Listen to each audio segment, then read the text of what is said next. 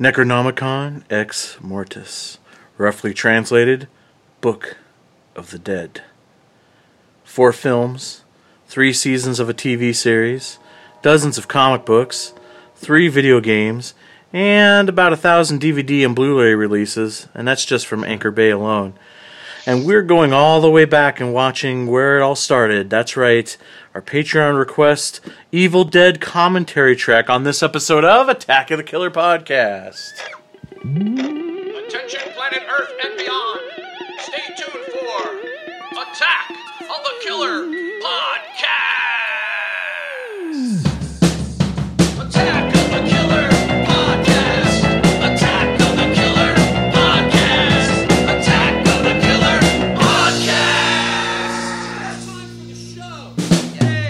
Hey everybody, Insane Mike here, your host with the most Most what? toast. Oh, Here with Attack of the Killer Podcast. I forgot what show we were doing for a second. And this, what episode is this, Jason? Hi. 186. 186. And we are doing one of our legendary commentary Oh. episodes. No pressure. Um, this was a, a Patreon supporter suggestion. That's right. You can suggest us to do a commentary track if you become a Patreon supporter. Join the right tier. That Yeah, allows well, join the right that. tier. Yeah, yeah. Uh, Roman Doppelfield. Did I get it? Close. Damn it! Doppelfeld. Doppelfeld. But It's all that David Copperfield shit. Yep, you got him. You God guys got damn him. it. You should have went with like Feldman, you know. Uh, Corey Well, now you tell me. My mind waste goes to Oswald Cobblepot, but that's like the penguin, isn't it? Yeah, that's the penguin. so thank you, Roman, for stepping up and Yes. giving out the big Sorry, bucks. And Yes. Thank you for your money, and we're sorry we're making fun of your name. But yeah, we're gonna watch the original Evil Dead, so this is gonna be fun. Um, and you too can tell us what to do by uh, picking just the right tier with our Patreon. If you go to patreon.com backslash AOT, AOTKP, um, and there's and there's tons of things you can get by being a Patreon supporter, bonus episodes, um, and other stuff. video updates. Video Say updates. Mike minutes. Insane Mike's one minute top 10 list and more. So go check out the tiers, pick what you like, give us some money. So, um, but if this is your first time here with Attack of the Killer podcast, let me, uh, I'll hold your hand and ease you in, ease it in slowly. I was going to say, among other things. Uh, Attack of the Killer podcast is a horror movie podcast where a group of friends get together and we discuss what we love horror movies. Um, we just talk freely and we have we have a good old time. So normally there'd be spoilers, but like this is a commentary episode, so it's a little bit different what we usually do. It's real time spoilers. yeah, that's right. Because we're going to be watching the movie and saying stuff. That's what a commentary is. Exactly. Okay. Um, and Attack of the Killer podcast is part of our very own podcast network, the Prescribed Films Podcast Network. Yahoo. There is a bunch of shows on the podcast network. It is ever growing. Yep. And you can check out all the amazing shows on thepfpn.com. So, Yeah, we just added a new it. one called The Movie Defenders. oh, yeah, that's right. The Movie Defenders. We just got got them on board. Pretty cool. They Yes. talk a lot more like recent films and whatnot. So, Yeah, some comic book superhero popular films. It's two dudes, super cool. And what I love about the show, and it's so refreshing, is that it's positive talk. yeah. I mean, they really they go in and and they defend the movies that some people's are talking shit about. They go and tell you why it's good, and and I love it. I love it. I love positive talk. It's it's quite refreshing, and so I, I'm a big fan of their show. So we're super stoked to have them on the network. Yeah, For sure. And that puts us at how many shows on the network? 14 shows Something on like the network, man. Woo! A baker's dozen. What? You, don't, you never knew what that meant. Okay. I'm not a baker.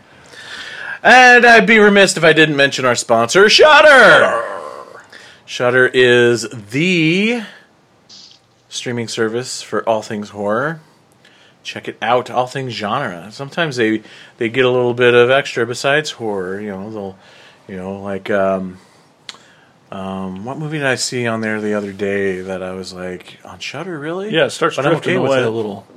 and that's Which is okay. awesome, yeah. There's, it, I I feel like it's still films fringe. It's, well, it's Yeah. they're still within genres. Yep. You know, and films that uh, horror movie fans would like. I mean, Burbs was on there. Now, Right. Burbs isn't a horror movie, but it's it's got it's got Horror some adjacent. horror horror cliches in it and, and horror tropes in it.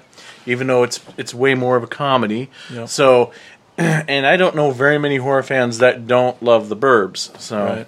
They also um, started hosting some sweet podcasts too.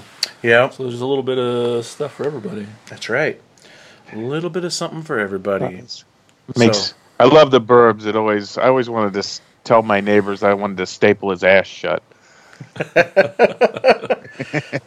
That scene, they showed it in the trailer, uh, in the uh, the trailer back in the day too. I saw this in the theater. That's how old I am. And um, Whoa. when They had theaters back then? you know what, you're not that much younger than I am. I know. you Just probably enough. saw us in the Just theater. enough so to give you shut shit. it. That's all that matters. Because uh, this was uh, when this movie came out. Came out it was in the heyday of making movies with my high school friends, and they showed that scene in the trailer where they're holding the bone and they're like, "This is Walter," and the camera does that Fucking- in camera yeah. move in, move out, move in, move out, and they, as they scream, and we did that gag all the time in our movies. So did everyone who had a video camera. yeah, All those years ago. that's right. That's I see. So tell me something. I didn't know that like the Burbs came in a format that was like a caveman Here we painting. go. Here we go. That that that that that long ago. Etched in stone. Jesus. Sorry. Oh yeah, we gotta get this show going before because I'm oh man. My bedtime's at seven, so we gotta go. Oh, Uh, anyway, um, what was I talking about? Shudder. So you could be you could subscribe to Shudder for four ninety nine a month or forty nine ninety nine a year, and be one of the cool people. But if you're still a little unsure, then I guess I can get, hook you up with a month for free. How about that? I'll do that for you. what a sweet deal. That's right. So if you go to shudder.com dot com backslash podcast and type in the promo code AOTKP, you can get your first month of Shudder for free. It's awesome. So just do it. Let's do it. Everybody noticed too that they uh, recently rearranged things again. Yep. Yeah, You like it? Thoughts? Yeah, I was gonna say thoughts. I, there's still a part of me that likes the first version. The first version is always going to be the best I don't know about that, but that they've done. well, it, it just they had everything. You could scroll through the infinite list, and not have to like and now it's yeah it doesn't seem like you can get to it all without searching. Mm-hmm. So it's, I mean, it's still great. and yeah it's okay yeah it's fine And it's getting And- better. And it's always like anytime there's change, it takes a while to get used to. Yeah. But uh, change. but at the same time, I'm glad that they keep trying new things too, though. Yep. As far as their layout and whatnot. So Well, I'll, I'll admit they uh, they just had some kind of like issue when the Roku updated or something, and uh, you couldn't stream anything, and you have to log in and log back out. And Yep. if I have to do Yeah. that, you're pretty much dead to me. Like I haven't used it since then. Oh. So ah, For lo- oh my gosh, you'll you'll be back when Joe Bob does another season. you will. oh, I, I'll be back when I have a like you know five minutes to spare. So yeah, That's a good point too. You I'm have like been kind of I'm- busy. I am so so lazy. It's like I have to type something in. Well, I'm just gonna use a different app then. Oh my It's goodness. they, it's like they're in college. They're experimenting. So yeah, so get your free month of Shudder now. All right, so it is that time, ladies and gentlemen. Time to introduce you to the podcast crew. His wife calls it his boomstick. Tad Good, everybody. Actually, that would be awesome. that would be pretty cool. That's a compliment. I'm not sure if he's the real deal, if he's really here, or if he's just his own fake shemp. Jason Bollinger. We may never know. What's up, everybody? Thanks for listening. He accidentally used the Necronomicon to cook dinners, cook dinner for his friends. He ended up having to chop off their heads and bury them in the backyard, but damn, that was the best tuna casserole I ever tasted. Andy Wassam, everybody. Yes. Mm-mm, good. About that boomstick thing, is it like one one pump and it's done, or like you know? Not that I'm really all that curious. I mean, I don't want to, you know, go that deep into that. But I'll say don't start a visual for everybody, okay? Just like in Army Darkness, it's unlimited ammo. that's right. oh, got it. Man, it sticks to his back. It's weird. I don't know. I don't know how he does it. Yes, he has to pull it over his shoulder and then extend it. This, uh, you're And it just makes keep that complimenting noise. me more. Why is there Why is there two holes though? All right. All right. And last but not least, our very, very special guest, all the way from the Late Night Psychorama podcast, right here on the PFPN, Jonathan. How's it going, man? Hey guys, thanks for having me back. He's back and better Great than to have you back. So none of us got raped by trees, and I'm sort of disappointed. Uh, that's true. I guess that's the low-hanging fruit. I could have done something with wood, but uh, I don't know. So So, I'll sit around and think about it for a minute. What? c- No. so uh, Jonathan, real quick, why don't you tell our listeners all about your show? Sure. Uh, we are a horror movie podcast where we take two movies, generally from late '60s to like the mid '80s, and just shoot the shit about them. But uh, recently, we've been like doing giveaways, like trying to get some new listeners, and uh, we're giving out like original posters and Blu-rays and stuff. So if you're into that, I'd jump on because it's really easy to win. And I, I love some I love the movies that you pick too, man. You you uh, get right into my wheelhouse of, of stuff that I love. Like Oh yeah, yeah. That was that was like a conscious decision. We we wanted to like find something like mostly like movies that we've been meaning to watch but haven't gotten around to, so we would have an excuse to watch them. is there rhyme or reason to uh, the movies that you pair together at all? No, no, not at all. Actually, we we purposely make them so far apart. yeah, yeah. Like one episode is Cannibal Ferox and uh, and um, Bewitched. Not the, Yeah. yeah, No, not the show, but the the crazy Hong Kong black magic movie. yeah. Or uh, Oh, I thought you were talking about Will Ferrell and Nicole Kidman. no, no, no, no, That, no. that- that's even a bigger fucking jump. or like the Shockwaves Beyond the Darkness episode, which I love both those movies. But yeah, talk about opposite ends of the spectrum there. Yeah, because we'd look at old like ads for drive-ins, and like we'd look at it and see like double features and triple features, and be like, "Why are those movies playing together?" Outside Oh, of like they just happen to have them there, so like we're gonna do it like that. We're just gonna pick two movies that have no business being next to each other, and just do it side by side. Awesome. All right, cool. Well, at this moment, I'm going to turn it over to Tad. All right, we're gonna go into our first segment, what we watched.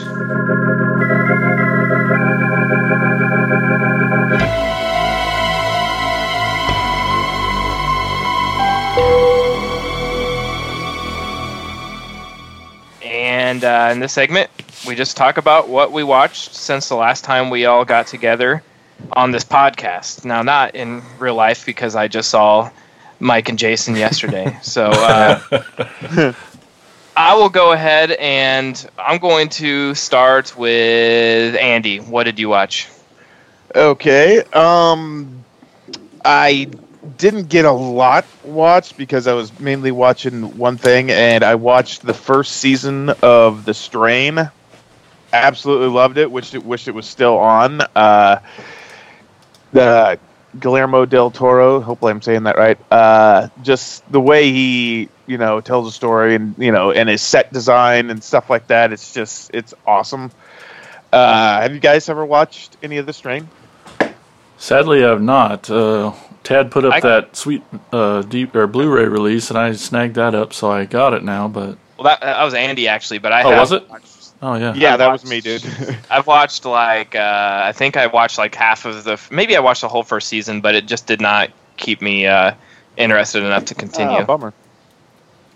Um, I I I enjoyed it. I'm looking forward to snagging up the uh, the second season and uh, yeah, the the release that we got for like ultra cheap uh, with the you know the head bust and everything, and yeah, Mhm. that's that's what I, that's the one I bought, and that's the one I'm watching. And um, let's see, I did finally watch uh, not not horror, but I did watch Captain Marvel uh, recently. I thought that was pretty cool. I like the '90s nostalgia and everything. Yeah. Um, it was uh, it was okay. It was okay. I mean, uh, they called it a genuine game changer. I wouldn't go that far, but um, I I enjoyed it. I thought it was I thought it was pretty good. I thought she was good and, and really funny. Yeah, I Brie, Brie Larson. really funny. I remember watching her in uh, the United States of Tara. She Yeah. played uh, Toni Collette's daughter, and of course, I'm a I'm a big you know mark for uh, Toni Collette. Anyway, I think she's a brilliant actress. Um, but yeah, I watched Captain Marvel, and the other thing I watched in glorious uh, hi-fi stereo, mono capable on VHS. I watched a. Uh, movie called uh, a movie called Warning Sign, and it's Oh. a um, basically it's a hybrid zombie movie, and it's about this. Uh, it's a gene splicing uh, experiment that goes wrong in this facility, and they have to shut it down.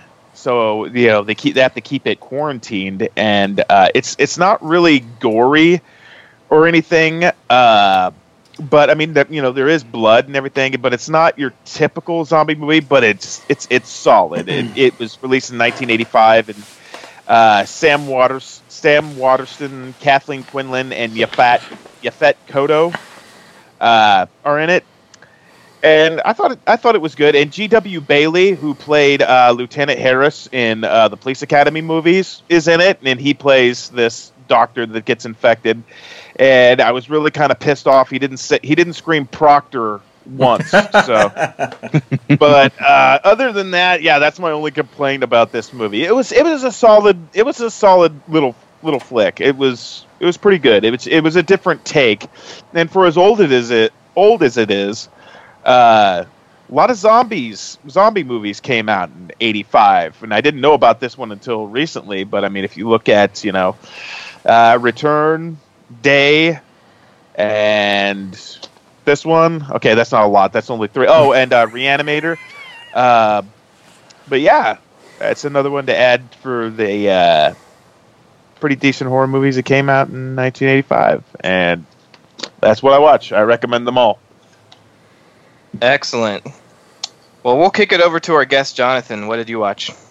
Uh, what did I watch? Oh, I watched. Um, I'm doing. I'm on a little kung fu flat uh, kick. I watched the One Armed Boxer, uh, which is a really wild, colorful uh, movie about a guy who gets his arm ripped off and has to burn the all the nerves out of the other arm to make it super strong to beat people up. Sounds awesome. Yeah, I'm checking that out. It, it, it's really cool, uh, actually. it's it's the prequel to Master of the Flying Guillotine, if you've ever seen that. Oh, okay. And I saw the new Child's Play. Ooh. How was it? I, I actually kind of liked it. I, I wasn't expecting anything, so I just went in like completely blind. I was like, oh yeah, that was a neat little killer doll movie.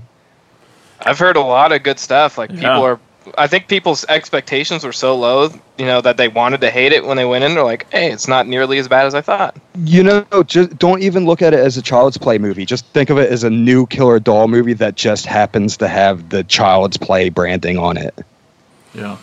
it's very colorful like it, it looks like a christmas movie like it's so like far away from like the new like uh dark and dingy like haunted house movie look nowadays Oh, sweet. Yeah it it's it, it has like like inferno color scheme on it that really excites me. I love a lot of colors in movies. yeah it's beautiful Wow, that's awesome. I mean, I'm shocked. I didn't know that you even liked stuff after 1985. So Uh, on, on occasion, on occasion. one that As you long even it's went remakes, to that you I would say liked. it. remakes Yeah. of movies Oh, that came out in you know the 80s are okay. I'm shocked. That's awesome. Cool. And besides that, uh, no, nothing, nothing. Just working. All right. Well, I guess um, time's come to ask Jason. Yeah, I only have two. Gosh, I've been busy. I went to this film festival this last weekend. Was it good? It was the best yet. It was great. That's cool. And it's not just because Kara only had two videos instead of 14, but that helped. That dude, it went smoothly. No, uh, no, No tech technical issues. problems anyway. And you yeah. know, you know, you know what? It was run by like kids, like literally run by children. The guy running the soundboard was like seven, and the kid running the projector was like nine. Well, that's awesome. What the fuck? Really? well, yeah, they're better I at technology more- than I all of us. Yeah. I, I will say the, the I think the kid running the projector and the um, PowerPoint is actually like eleven or twelve or something, like almost a teenager. But uh, they were on it. like- I know. You, you stop trusting adults with stuff like these kids. They, And these kids got it down. Yeah, and who has that? The mixer when the clips were quiet, they were right on top of it. I was impressed. That's awesome. Yeah, and all the slides. Yeah, he was. Yeah, That's great. Tad's Theater Sweatshop. That's right. more, more like Kara's man. She's like, she, she knows not to ask me to help on that stuff. So like, she's like, oh, there's just a kid upstairs running it. Okay. well, uh, so of the two that I saw before this weekend, I, you know, slowly making my way through the last drive-in, and I, I finally watched Madman. and it was, It- it was my first time.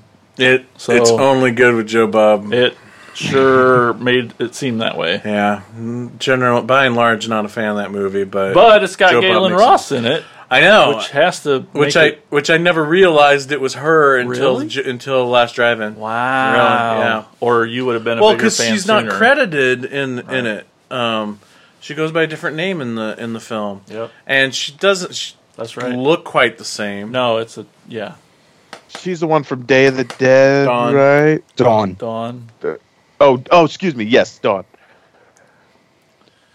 But it's a pretty crappy movie. I mean, there's, there, I mean, there's things I did. There were some things I didn't mind. You know, it was okay. Um, was my all right. my problem with it is just it it just it seems really generic. There's nothing that makes it stand out It was pretty generic. amongst the was, other slashers from that era. it was clear they saw Halloween and Friday Thirteenth and just Oh, yeah. had to had to get in there while they could. It was 1981, so Ring that sham- chamois for all you can, that's man. Just exactly yeah. These are the drippings that were left. So, but you know, Joe Bob made it awesome. Oh yeah, And then another film, it's not horror, but I was so fucking pumped up about it. Um, but I just I just randomly clicked on it. It's the first time I ever watched Network. Oh, you were saying Son that of a bitch, that was fucking good. It's a great. Movie. I mean, obviously it's on all the lists and it's mad as hell. yeah, exactly. It's 1976, but man, I fucking loved it. And and for everything, for everything, every, everyone in it was awesome. But like my favorite thing was just the dialogue. The writing was on some other level of mm-hmm. amazing. Like they don't do it like that anymore. no. And just the way the characters spoke was oh, it was amazing. I loved it, loved it, loved it. So I don't know what made me click on it, but I just I'm like, well, I knew it was important. I knew it was a big movie, so I just I did. And what? I'm already done. Sorry, Ted. You're you're excused. Okay. Um, I guess that will go to Mike. What did you watch? Um, well, one thing that I watched, it wasn't a movie, but I saw this kick-ass table read. Oh my God! Of the Wasn't that the greatest thing ever? Original script to the room Original script. with, with our very own Tad Good in the Tommy Wiseau part. Nailed it. Fucking Wow. nailed it. Give us a uh, taste, Ted. Come on. No, no. Oh. I don't- Oh, He Oh, did- this is horse shit. I have to do Ving Rhames and Vincent Price like on you all the time. And if you can't do this once, hey, you should have you should have came. oh fuck, man! It was like I'll be honest. I'd never seen. I've never seen the room. I've never seen Disaster Artist, and I don't know if I will now because Tad just Oh, set the bar so high. It was so fucking awesome. You have to see the movie. There's a whole character that's missing from the movie that is have to be seen to Yeah. believe when But it the comes movie to didn't Denny. have Tad. Like I love whoever said I, lo- I love the description. Was it Greg that said something about like um no wait no who was it that said that something about like uh that there's a theory out there a fan I, theory that I told oh, you that. that oh yeah, yeah. that uh, Denny's a cat and it makes total sense when you watch the movie. so what? Did any of you guys film this? There's some videos out there. Okay, Okay. Sweet, good.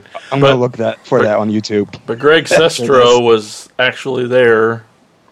Yeah, how how weird and surreal was that to be um, be be uh, doing the Johnny part uh, as he's sitting there doing the the Mark part. Um, it still hasn't really hit me yet because it was like I was upstairs sweating it out because he was like texting me the whole time. He's like, "Uh, had a delay in my flight because he he had a show, a double feature in New Mexico the night before, Mm-hmm. Yeah. and had to be in Burlington by you know five o'clock." And he's texting me. He's like, "No problem, I'll be there by 3:30," and he's trying to play it off cool. And I'm like, Okay.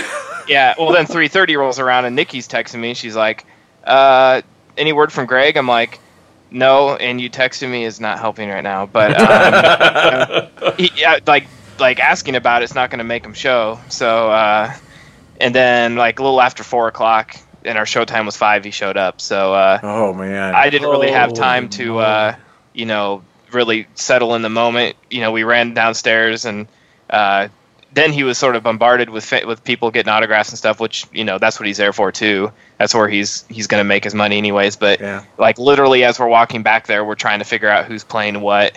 And that's sort of Oh. the fun of it is that you know we don't we didn't want people prepared for it because I can only imagine the people who made the movie were not at all prepared for it. So it, it makes it more genuine.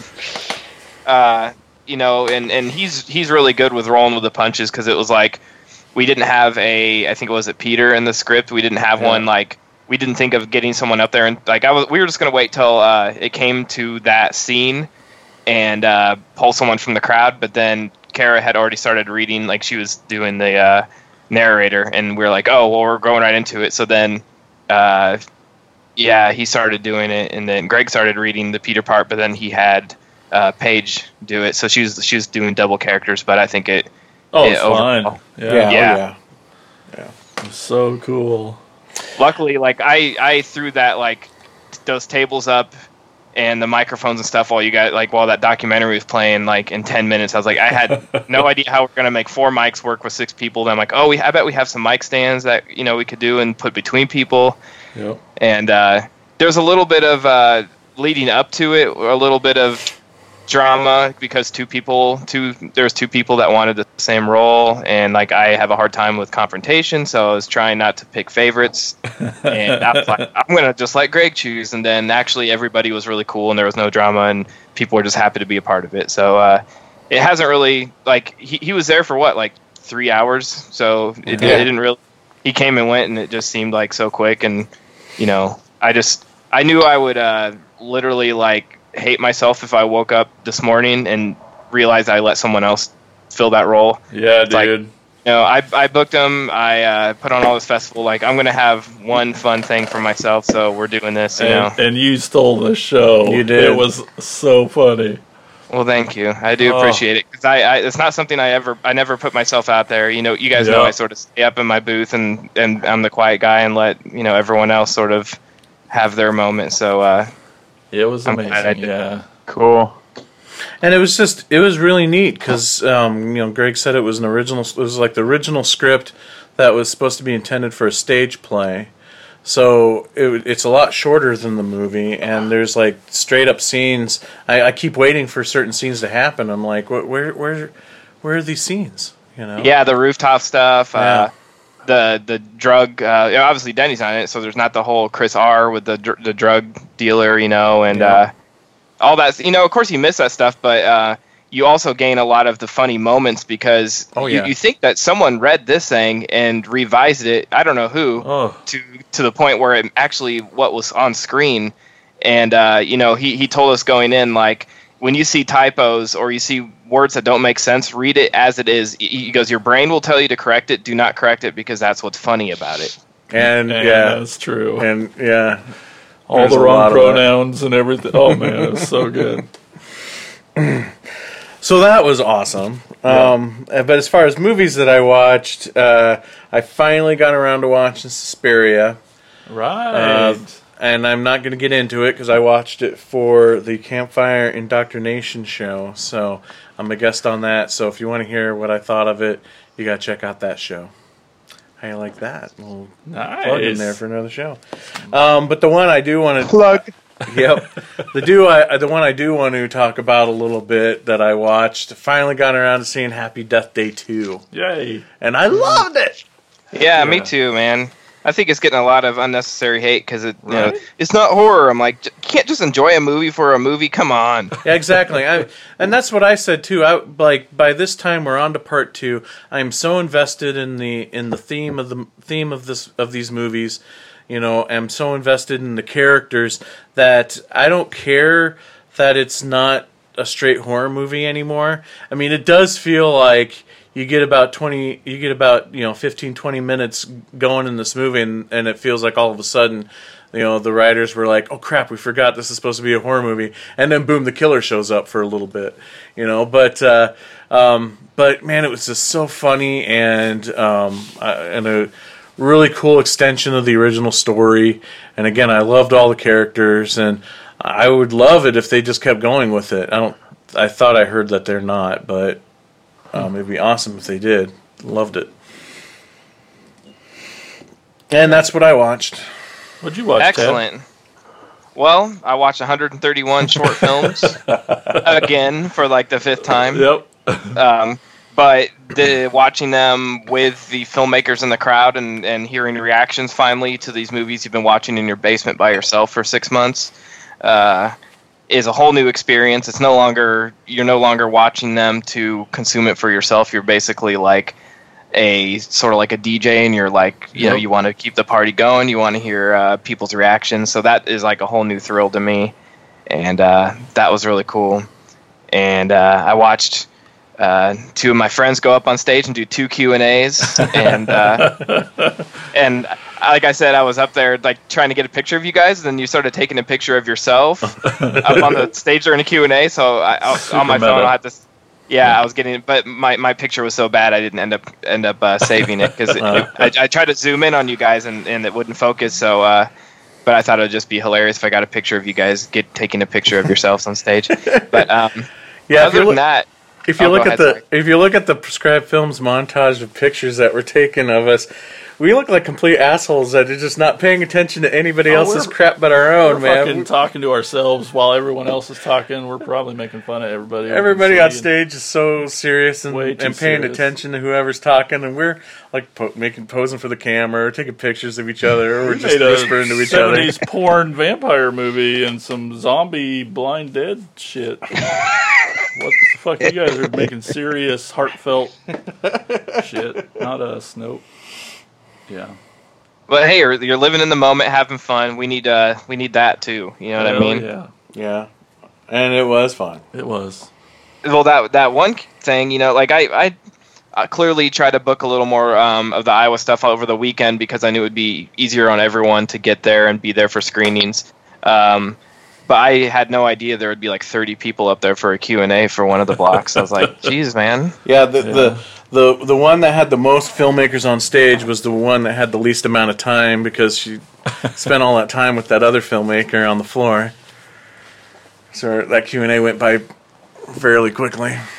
Oh, actually, yeah. I, you know, um, this year I I programmed the block shorter overall, because the last two years I've I've made Kara you know sweat it out and we start running behind and then it just snowballs and gets worse. So Yep. you know I, I try to give at least ten to twenty more minutes this year and uh, Cool. only only on that block did we fall back, but then um, luckily like the next block was even shorter and there was only like two or three. It was, I think it was you guys and the knee high guys were the only ones. Yeah. Yeah. So uh, and and you know you guys are always uh, quick and easy to talk to and and those guys are awesome too. So it went by and yeah, Great fest, I Tad. thought- thanks man. I thought uh, it was a good time. Awesome. A- Anytime I get to hang out with you guys is a good time. But uh, Mhm. That's right. yeah, Same here, buddy. Same here. No, no real movies. I'm just kidding. no, I uh, I did watch you know Disaster Artist on Wednesday night for uh, true. the festival. So I've seen that you know probably five times now. But uh, trying to think if I've watched.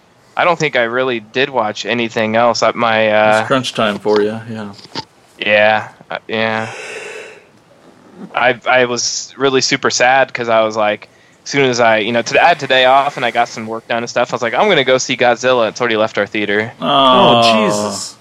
That yeah, sucks. and Iowa City only has like one showing a day, and I would have to drive up at like 8 a.m. to get to it. It's during Oh. work, so Mm. I guess I'll just uh, have to see it when it hits digital or something. But you know, it's it just the summer is just so damn packed with stuff every weekend, and uh, I think I saw like you know three movies are leaving this weekend for new ones. There's there's it's too much, you know, and they're wondering why the box office isn't doing well because there's not enough room for everyone. yeah. It's true. It's crazy. Let's build more theaters. Yeah. No, that's not Oh. the solution, man. It's just like, you know, not everybody. It's it's just crazy. Like when you look at what's coming out. I mean, we have like that Danny Boyle uh, yesterday movie's coming out. Annabelle's coming out tomorrow. Like, Mm. Shit. did even did you guys even realize that? Like, there's a new No. Annabelle movie coming tomorrow. Oh, yeah. I knew there was a new one coming, but I didn't realize so soon. I only learned about the movie yesterday, this weekend. Yeah, I didn't well, know. Well, you know what's funny? Like, you know the the Child's Play whole marketing thing going after Toy Story. yeah, yeah. Uh, now they're going after Annabelle. They have like one where uh, Annabelle. They have like the head, a headless Annabelle doll in the glass case, and then you see Chucky's reflection in the glass, the broken glass. That's awesome. And I've you been know, I, all I, I, those. to me, it's sort of like you know, I got why they went after Toy Story. They knew they were going to lose Toy Story in the box office. That's Yeah. not what they were saying. They were just sort of having fun at like two toy movies coming out at the same Yeah. time. Yeah. Uh, and clearly they're they're they're continuing doing that because that viral it, it went viral and it's working. But it seems like they had a really good box office Child's Play th- this weekend, and Yeah. critically it's doing very well. So you should just try to push your own merit. Like just put Chucky out there. You know, let let it be its own thing. But uh, it is sort of fun to have like a almost like a mean spirited uh, Yeah. marketing thing out there. I and it was- like that too. I like that rivalry.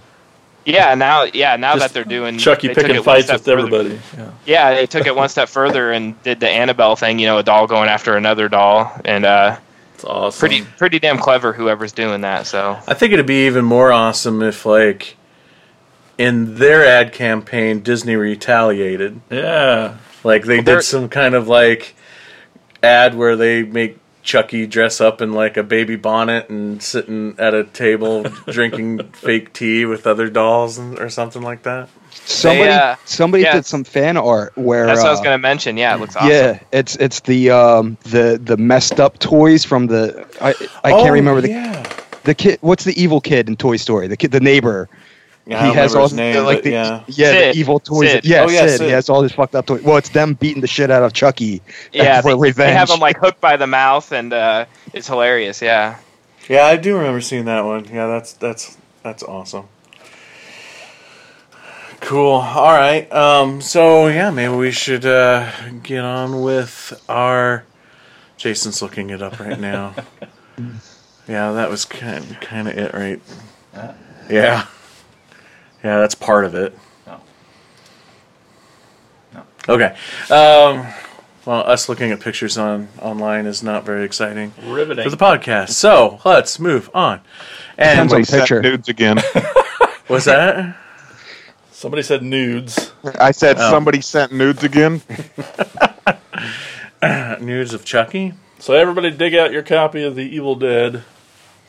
That's right. Hopefully you have already. Make copies. And we have it queued up on black literally right before it fades into the fog. So if everybody is ready with their DVD or Blu-ray, doesn't matter which Anchor Bay version that you have, any one of the thousand will do. Just Um, tell me when to hit play. We're gonna.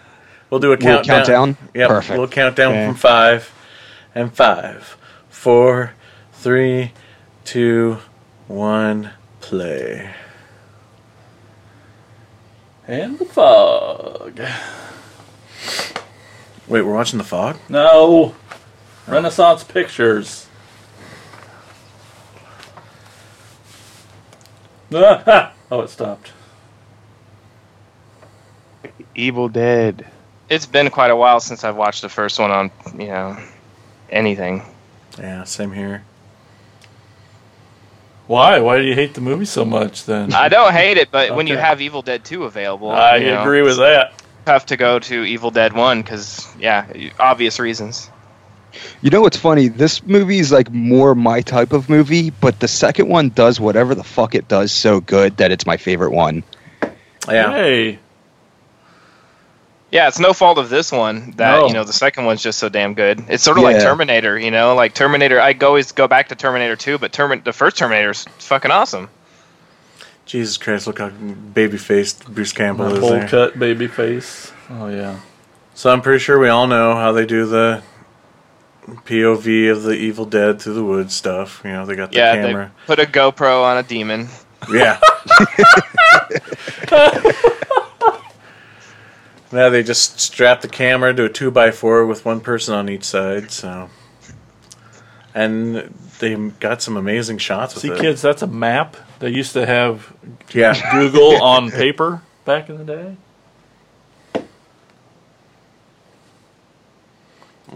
It's sort of weird when you see like a whole group with Ash in this one, you know, because I'm just so. Yeah. uh I've seen it obviously, but I've seen Evil Dead 2 so many more times that I it's just sort of you picture him alone at the cabin. You forget that there was a whole group at one time.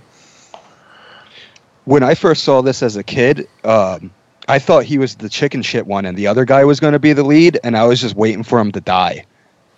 Yeah. I think so. I think that's pretty normal. Yeah, he doesn't really do much until like he's the last one. Yeah. Until he yeah has to.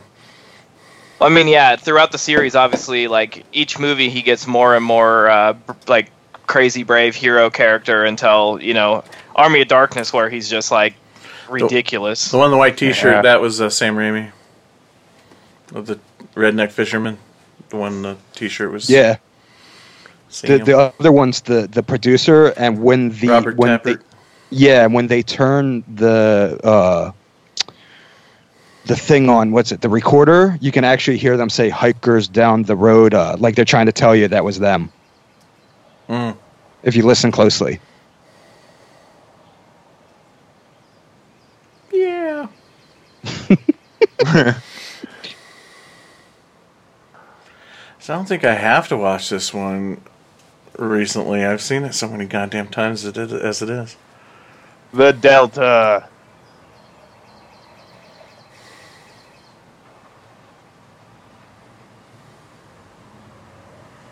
It's mm. it's like funny because even the Delta is babyface in this one. It's nice and bright yellow, Yeah. not beat the shit.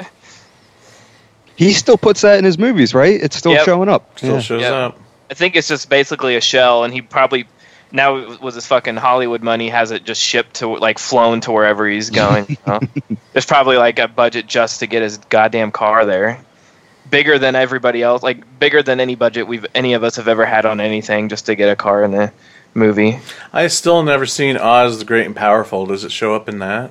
Yep. Does it really? yeah. Well, the, the movie the movie I think starts in like a modern time, and and James Franco flies back in time. Oh, okay. the uh that whole movie is like a uh, check it out on YouTube sometime. It's actually like crazy.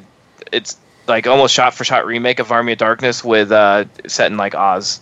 That's Like, what I. the same yeah. same stuff. Like the plot is almost exactly the same. Like they took the skeleton of that story and then just uh threw in in Oz instead of you know a cabin. Uh, yeah, I've heard that, and I mean, I actually have it on DVD. I've just for some reason I've never watched it. I saw it in theaters once. Never really had a desire to watch again. I didn't hate it by any means, but uh, if I'm gonna watch a Sam Raimi movie, it's not gonna be, you know, Wizard of Oz. yeah. So we all know this was based on a short that they did uh, called "Within the Woods." I actually have a bootleg of the short. Me too. Nice. It's it's pretty similar. I mean, if it's focused even more on Bruce, then and then, if I remember right, like he ends up being the main demon in the uh, Super Eight or the uh, yeah the Super Eight version. Yeah, and he, and the the lo-fi quality of it is like even it's you know significantly worse than this, which makes the like when he turns into a demon even creepier. I think. Yeah, Got what Scott walking to the door here, looking for the key, and the the the benches, the swinging bench with no wind. I always liked. yeah, it's a cool effect. Yeah, Have you guys uh, listened to Eli Roth's History of Horror Uncut podcast from Shudder, our sponsor Shudder? No, but I just recently discovered that it was a thing, so I've been um, Uh, I've There's a. Bruce Campbell episode, and uh, everybody else sort of talks about history of horror. Bruce Campbell, of course, talks about himself, and uh, he, he just he talks for like two hours about the making of this, and it's uh, actually really incredible. Sweet, I will definitely check that out. And not all of them are hosted by Eli Roth. The ones he does host are mostly him just talking about his own movies to other, interrupting other directors to tell him about his movies. It's sort of annoying, but Oh. uh, the other ones are really good. When he lets people talk, it's uh, it's pretty awesome. Is it is Eli on the Bruce Campbell one, or is it like? Um, I don't think so. Okay. I don't think. Yeah, because I don't think Bruce would let him talk. he's in. He's one with like Rob Zombie and uh, Greg Greg Nicotero, Nicotero. and he just keeps like interrupting both of them. He's like, "Yeah, I'm the set of Hostel," and it's like, "We get it, dude."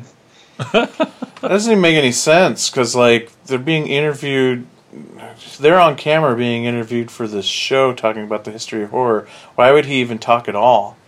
Unless He just Yeah. He, he relates. He tries to relate everything back to it. It's like that guy at the party that makes Family Guy references all the fucking time. It's like, dude. I do have to ask though on the um, Greg Nicotero and Rob Zombie one, does Rob Zombie talk? Because in the show, I don't think he said a fucking word. Yes, he does, and it's really cool. Like hearing uh, stories. He talks a little bit about like his uh, times on Pee Wee's Playhouse, and he talks a little bit about uh, like when he was a kid, him and his brother, who's you know the singer of Powerman Five Thousand, like they would ride their bikes. Uh, like way across town to see, you know, Night of the Living Dead in theaters at the drive-in and stuff. Like, Nice. he has some cool stories. Anyways, Evil Dead's on. Do you think that was some Texas Chainsaw um, homage with the hanging bones? Oh yeah, definitely. In the last I would assume. Yeah. That was one of the movies they watched for research when, before they, they went on making this. Oh, for real? Yeah. Nice. Yeah, I always kind of considered this movie the last 70s horror movie, even though it was released in hmm. 81. Because it Yeah. just. It, it looks and feels like a 70s movie. It's even like has that like lo-fi homemade look, and Yeah. like it feels so much more at home with like Hills Have Eyes and Texas Chainsaw Massacre than it would with like Nightmare on Elm Street or something. Definitely, I couldn't agree more. And it, I think it was shot in either like '78 or '79, wasn't it? Yeah, yeah. It sat on a shelf for a little bit, looking for a distributor. Yeah. The thing is, I mean, look at look at what's happening now. It's so simplistic yet so freaky, and I love I love simple shit. Yeah. I just I'm simple with you 2D, there. works and it's effective. just 2D makeup on the hands and yeah. Mike's choking to death. I got a little leave of Dead in my throat.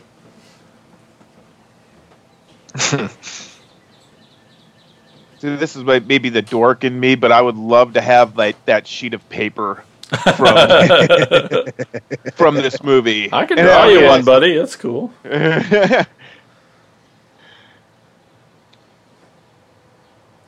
There's some foreshadowing right there. And I would uh-huh. love- I would love to have that juicer. That big ass bottle there is cool too.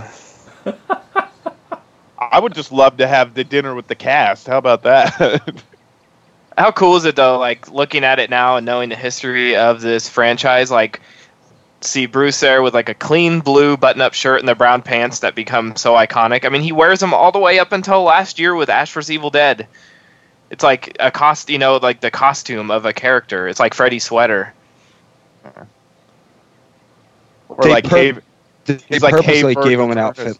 Oh, they purposely gave him an outfit like that because they didn't want him to ever look like if somebody watched the movie ten years later, they didn't want them to look dated. Yeah.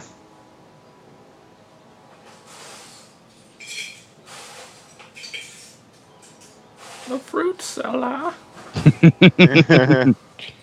Someone's in my fruit salad. that turtleneck makes her look like she's got like a neck injury, dude. Like, like a, like a break. It's, it's fucking foreshadowing, man. Oh. It's like she got whiplash in the in the delta or something. I love how these clothes now would be like. Uh, they look sort of like what a hipster would wear now. Oh my god! He looks like a, he looks like a guitarist in an indie band. Yep. Uh, Big belt buckle, khakis, and a plaid shirt tucked in, chest uh, hanging out.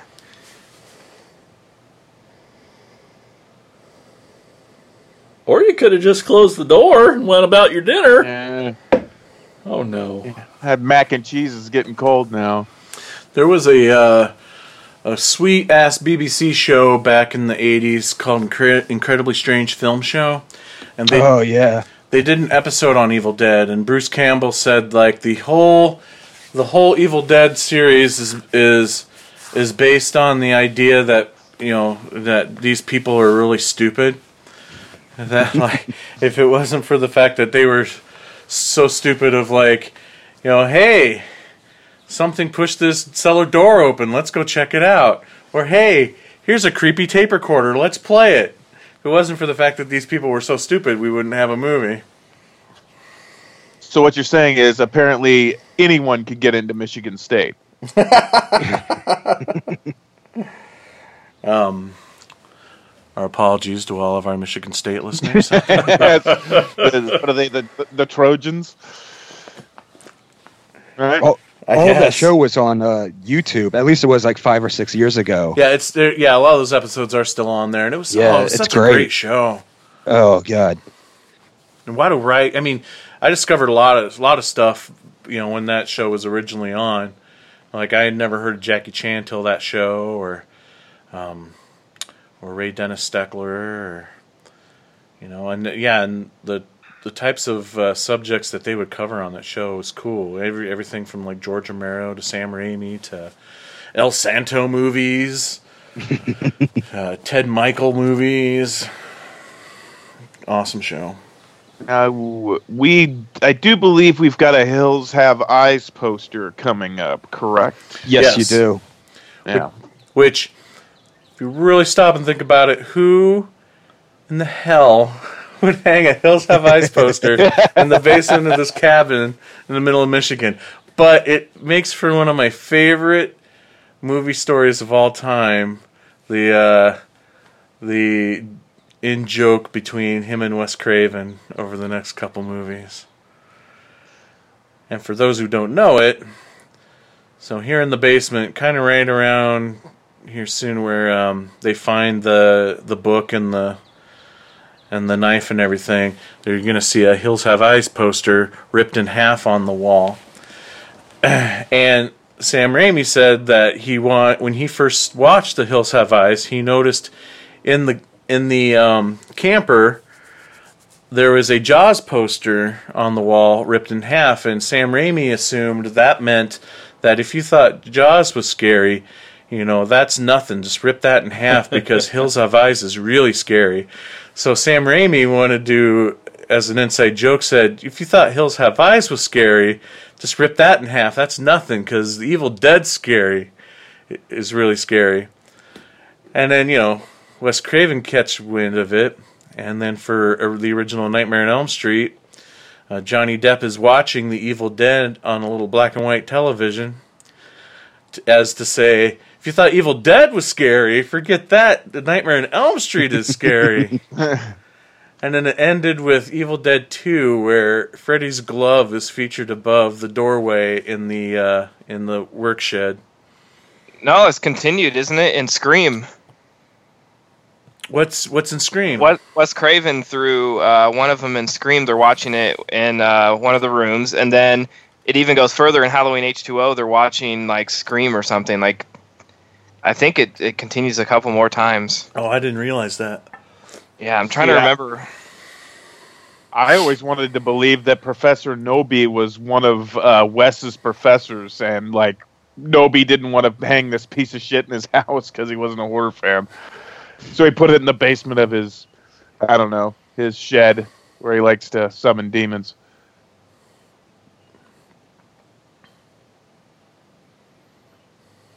All this artwork is great. Yeah, and- Absolutely. And they still use this original art, like they used it in in two and in Army of Darkness and in the Ash vs Evil Dead show. Does anybody know who's responsible for the for that artwork? I'm trying to remember. Uh, yeah, I'm trying to remember too. Uh, who Got him. poor old Michael Berryman. Oh,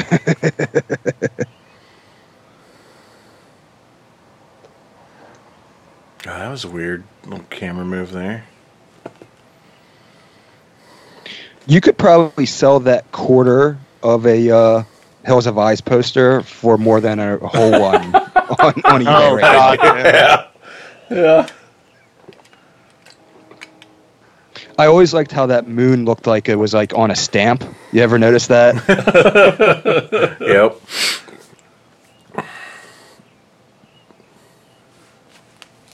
Ash and his paralyzed girlfriend from the neck down.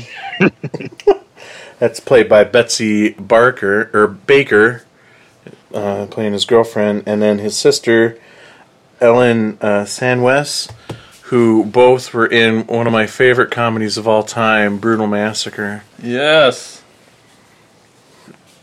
I believe I have the uh, Ultimate Edition Evil Dead DVD, which is the 163rd Anchor Bay release, right, Michael? I Um, think that's right. but it has the it has a feature of, of called the Women of Evil Dead, and it's them hanging out. It's actually it's actually Yeah. pretty cool. It's really cool. Yeah, they did their own like tours, and they would, you know, all go out as Yeah. a group to cons and stuff. It's crazy because, like, I mean, if you watch that, um, like, Betsy, you know, has aged quite a bit, you know, but you look at Ellen and she still looks, she still looks pretty good. I think we skipped over Brutal Massacre way too fast. Who hasn't seen it yet and needs to get I it? Yeah, what I is Brutal Massacre? I need to see it as well. It is a mockumentary about a schlocky horror filmmaker who is trying to make his next big horror film, and so it's, uh, but like everything goes wrong. Um, it's very much like Spinal Tap. It's like Spinal Tap for horror movie fans, and it's got um, David Naughton. David Naughton is the star. He plays the film director. Uh, it's got Brian O'Halloran as the assistant director. And uh, let's see. Gunnar Hansen makes a hilarious scene stealing appearance as like a, a, a local redneck. Uh, Ken Foree's in it. He's the uh, head gaffer. Mick Garris.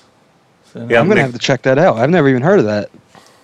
I mean, Yeah. Yeah, it's a comedy, Yeah. but it's about some horror filmmakers making a horror movie with horror movie alum, and it's so funny and great. It's got the guy. It's got the Indian guy from Forty Year Old Virgin in it. He plays the um, cameraman, and oh, he's got some fun, so such funny fucking moments.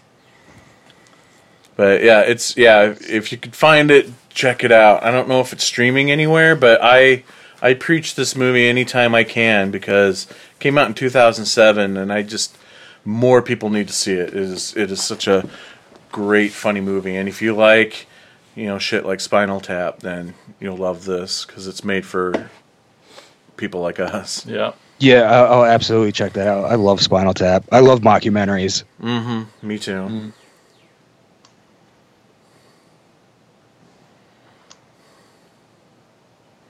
I'm also quite a big fan of Evil Dead the musical, Yeah. which the first first act of the musical is the first Evil Dead, so it does have like Cheryl and and all the other all the other characters in it. Apparently, this uh, she thinks Bruce has narcolepsy because she like went to the other room for like thirty seconds, and now he's back here asleep with a gift. oh, I don't want to wake him up. He's been asleep for approximately thirty seconds.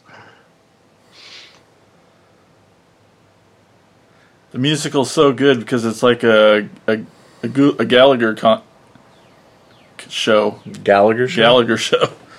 Like smashing first- watermelons. Close, but the first couple rows get covered in blood, so it's more like a gore show. Oh, you're talking about Evil Dead musical. I'm sorry. Yeah, I was so confused because the Yeah. music in the in the movie had just kicked up, and Ah, Yeah, we. I thought you were talking about the score, but yeah, yeah, that's what's great about uh, Evil Dead the musical. It's like going to see Gallagher, or maybe in more perspective, like going to a GWAR show.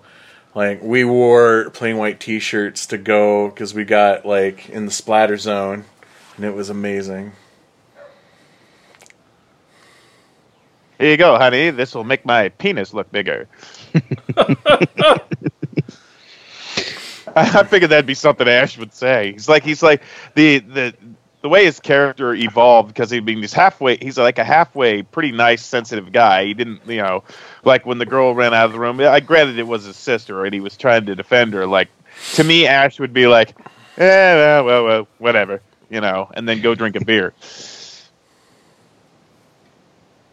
But yeah, this is how much he's he's been. You know, he got progressively more insensitive as time went on, which is why we love him. You know, Well, it's like in Evil Dead the musical. One of the great jokes in there is like when, um, when then when it goes into the Evil Dead two portion of it, where you know Annie and the and um and her boyfriend, and then uh, the the redneck couple when they show up, and then like um Hubba.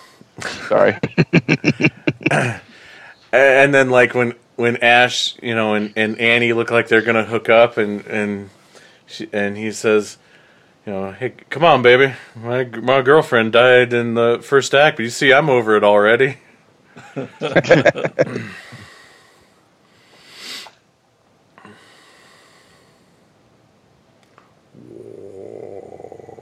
your stomach again? Window. Oh. Bathrobe.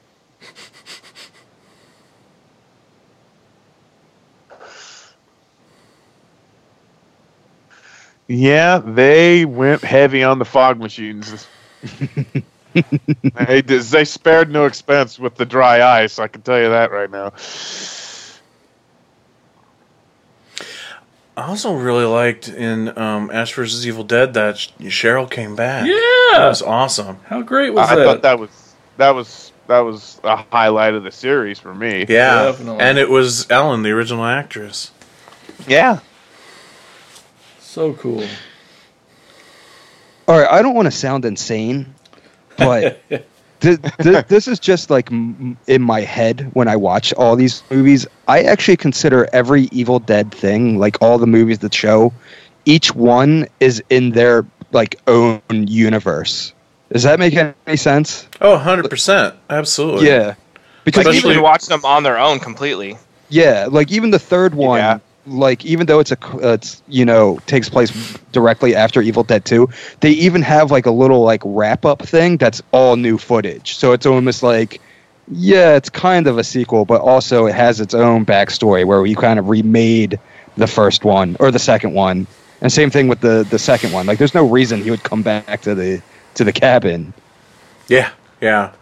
I think I, w- I saw Army of Darkness first, and uh, yeah, and then I like you know I, I was like, oh, this is this is really fun, and then it's like, wait, this is the third in a series, and went back and watched them, and then it was like even more confusing because it's like, okay, like watch the second one, you go back and watch the first, and you're like, okay, okay, what's this is a weird continuity, like it works, but it's it's very strange, unlike any other series.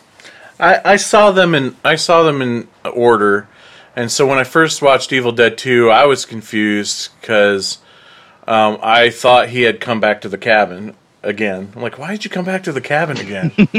Yeah. You big doofus. When I was a kid, uh, my uncle told my brother to rent this, and he did, and he put it on, and he got freaked out and left me alone with it. So I watched the whole thing. I'm about like nine. Well, anyway, I, I I I enjoyed it, even though it fucking terrified me. But when I went to the video store and saw part two, I thought the first thing in my head was like, why did that moron go back there? Even at nine years old. Yeah, and I didn't even see it until like two or three years later because this one freaked me out so much that I was scared to, to to watch the second one. And then some guy my sister was dating in high school like caught on. I liked horror movies. He's like, "Hey, I got a movie for you," and he gave me a bootleg of Evil Dead 2. And I was like, "I guess I'll finally watch this," and it was great. I will say this: out of all the Evil Dead franchises, I I won't say that this is my my favorite movie out of out of the franchise, but I will say that this is the best standalone movie out of the franchise. Yeah, You know, yeah. even even though like the second one is basically like you guys said the same story, but I believe this one is the best standalone movie. Yeah, I don't know. I get you. I hear you. I saw two first, and I guess I always was always told from the beginning that it was a. They called it an unsequel. Yeah, that's that's a good way to put it. you guys know why they basically retold the first movie in the first half of the second movie? I I think it was something like rights issues. They couldn't show footage from the first one. Yep, Uh, exactly. yeah. yeah. it, on that podcast, I won't spoil everything for you, but it's interesting hearing them talk about how like they played this, you know, they they screened this, and uh, Stephen King gave them that ultimate quote that's on every release on the cover, Yep. and uh, you know they thought, man, we made it now, you know, we have it all set, and then they made their next movie. And it went nowhere and they're like well fuck like we're done if we don't go back to that evil dead well this is our only chance at you know this or we're we're dead so they instantly ran back to that well and you know that's pretty much why they it sounds like why they made evil dead 2 Yep. For sure. Because their second movie was Crime Wave, and yeah, it was a Yep. huge flop. But man, I love that movie. It is a live action Looney Tunes cartoon. it really is. Yeah. See, I I think that it, that it's so good that there's basically two versions of this film, because it all depends on what you're in the mood for. Evil Dead Two is obviously a little bit uh, more slapstick, but this, but I like this one because it's so more, it's more raw and it's a hell of a lot more mean spirited, in my opinion. Ab- Well, yeah, absolutely. I feel like uh, we have three options you know you have a horror movie you have a horror comedy and then you have a comedy pretty much like Yep. you know, Army of Darkness is pretty much a straight up comedy. There's not much horror element to it. Where I, that's why I feel like I like the part two best because it's a perfect blend. Yeah, I'd say if, if you were to pick out a, any horror elements from Army of Darkness, it's probably that jump scare with the witch. Yeah, the Pit Witch. Uh, yeah, or yeah, that's probably about it. Or maybe again the uh, Evil Dead POV chasing him to the windmill. But even that stuff's done in a humorous way. You know what I mean? Like Yeah, he's getting his ass beat by the pit witch, and uh, you know everybody's looking down the hole, like laughing, you know, making fun of him, talking shit, hoping that he gets killed. It's hilarious. Wouldn't Army of Darkness been the perfect movie if it was like the still the tone of Evil Dead 2, but instead you had that like medieval castle era like demonic possession. Like imagine like an Evil Dead 2 scene in a torture chamber, like a medieval torture chamber. Yeah. You know, it would have been something else. I, I I do enjoy Army of Darkness, but sometimes like my mind wanders like what could have been if they still kept like the teeth of the first two. I agree with that. I've thought that before. It, I think it was originally going to be called the Medieval Dead. Yeah. And we've all seen both endings to Army Darkness, right? Yes. Yeah. What do you guys prefer? I think I prefer theatrical, even though you know it's like I usually like a good bleak ending, but it's just so damn fun the theatrical ending. Yeah. Yeah. It is fun, but I, I always leaned towards the, the doomy post apocalyptic ending just because, well, one, I believe that is truly something Ash would do. Yep. I think that was so fitting to his Yeah. character. And then, two, I would just love to see a Mad Max, you know, Mad Max Bruce uh, Ash movie, you know. But, Well, they kind of leaned towards that at the end of uh, Ash versus Evil Dead because you saw the uh, the the Delta. Basically, it looked like something out of the Road Warrior. You know. yeah, well, you know, he gets cryogenically fro- frozen at the end and wakes up in the in the uh, obviously the future because his sidekick's like this female fembot or whatever. and then no four seasons, so I still don't get my post-apocalyptic Ash Ash movie. It's like that seems crazy how backlit that uh, Right? cabin was there. Just did you guys just notice that? I'm just like, It was hot. Yeah.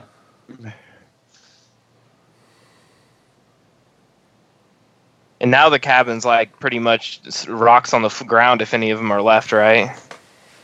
Yeah, yeah, yeah. That cabin I think burnt down or something. Yeah, people like pilgrimage to it, and you. I remember like when I first got into horror, or you know, got into like collecting and that kind of shit. People, you could like go online and people were selling like little tubes with dirt or sand from the cabin.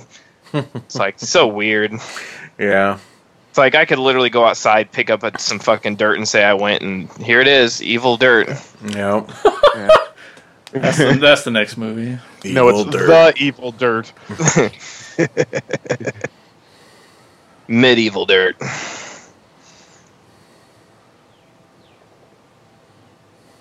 Now I can't get over the fact that she looks like she has a neck brace on. makes me think I of uh, makes me think of Wayne's World. You know, hey Wayne. or like that uh, Joan Cusack trying to get a drink in 16 Oh candles. yeah.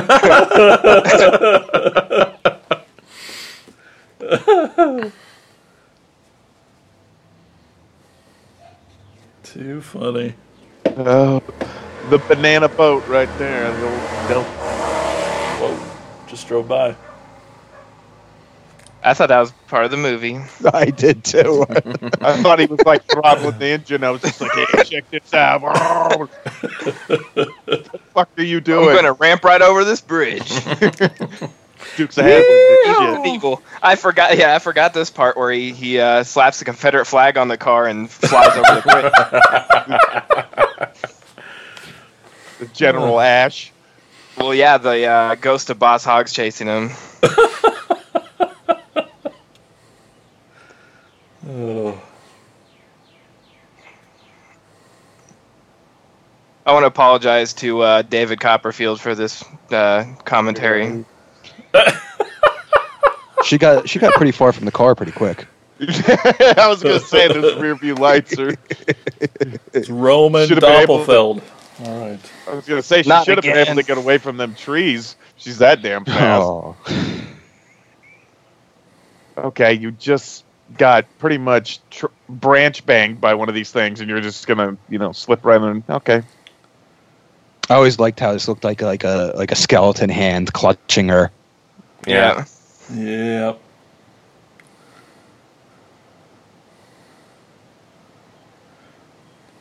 Not the most realistic, but man, it looks cool.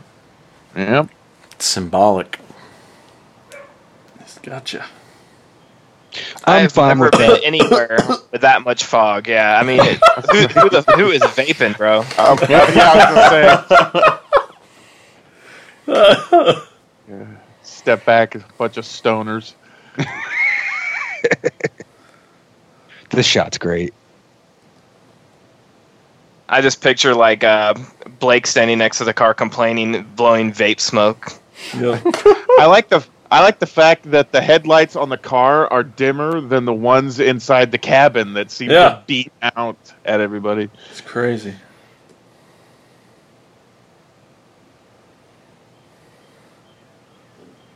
Old reel to reel. Yeah, kids, music used to not be on phones. Now this would just be uh, like a podcast. Yeah. He's listening to us right now. the future. If you're watching this, kids, this is how demons were summoned the old-fashioned way. Th- this is the, this is the first podcast. Uh-huh. I always loved this part. The the Yeah. where she- she's guessing right. That's really funny. In Evil Dead the musical, they're playing Taboo at this at this part.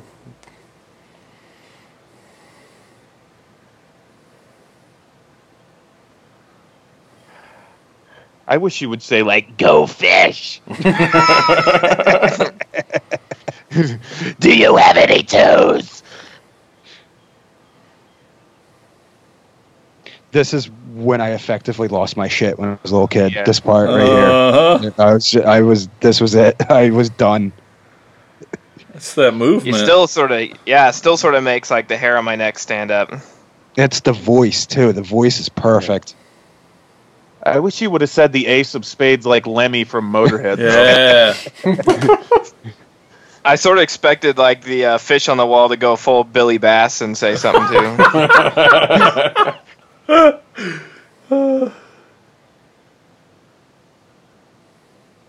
He's like wearing the uh, opposite of a Canadian tuxedo, all khaki. yeah. What- What is that? The European tuxedo? I don't know. Yeah.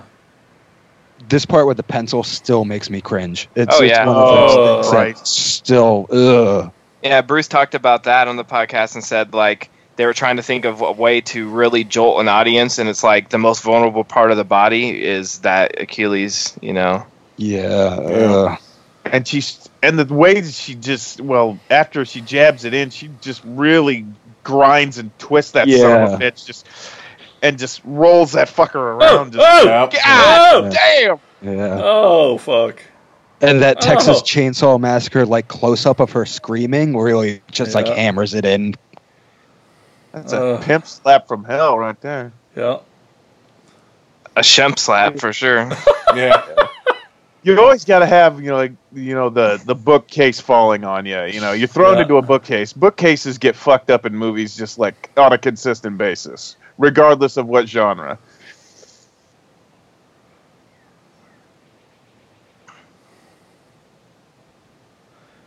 It's a couple pieces of wood, Bruce. Get up. I know, right? Come on. This is this is the baby Bruce though. Like he Oh, doesn't yeah. gain. You know, he hasn't gained all of his stats yet. You Yeah. have an Up- axe. up- Don't use the back end of it. Come on, slice the fucking head. Oh. Ouch. Owie.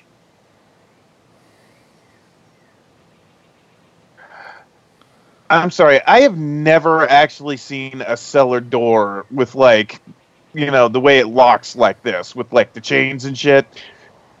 Well, I'm sure Yeah. this one probably didn't. You know, until they had a possessed demon in the basement. Ah, okay, I got you. Yeah, the professor probably Yeah, put them it. on there.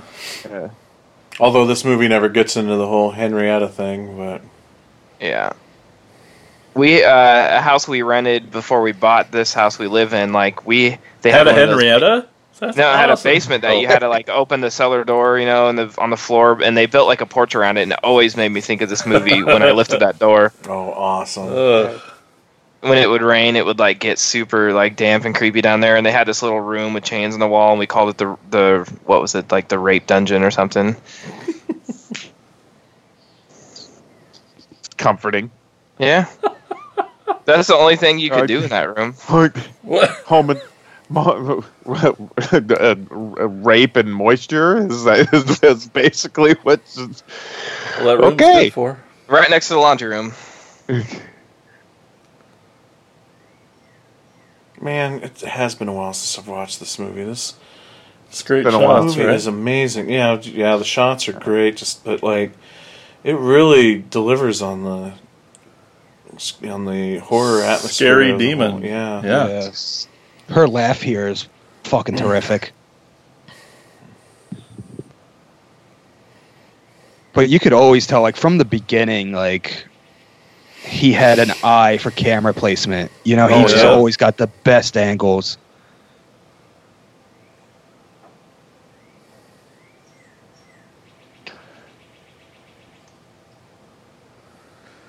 Yeah. Yeah. The simplicity of this, too, is Yeah. it's perfect. It's all one take, and Yeah, this part. Oh, I love this so much.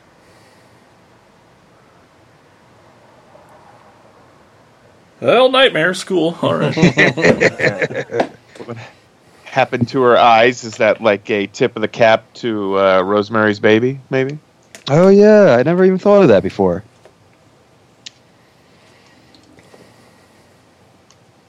I like how you can tell they're movie lights outside. And that window always supposed to be broken. I, I think is that with a no. That's not the one with a tree crashed through. Oh, it's not. Okay. No, I think it's in a different room. Speaking of Rosemary's Baby, if uh, you guys haven't seen the picture of me, Mike, and Jason at the film festival this weekend, go check it out and look at my shirt. You'll get a good kick out of it. Hmm. I think Mike was the only one that caught what it was. Oh yeah. Well, I can hardly see you all the way down there. So, uh, Was that a tall joke or a short joke? yes. Hey, it's Shutters. like our, like our Product sponsor. placement. Nice tie-in. Episode brought to you by Shutters. Somebody outside. somebody outside needs to quit playing like like that. Uh, with in Australia, you know that whoa whoa. Oh yeah. Didgeridoo. Somebody swinging one of those it. Didgeridoo. Somebody swinging one of those motherfuckers out in the woods. That's what's making all that goddamn noise. How do we end up in the outback? exactly.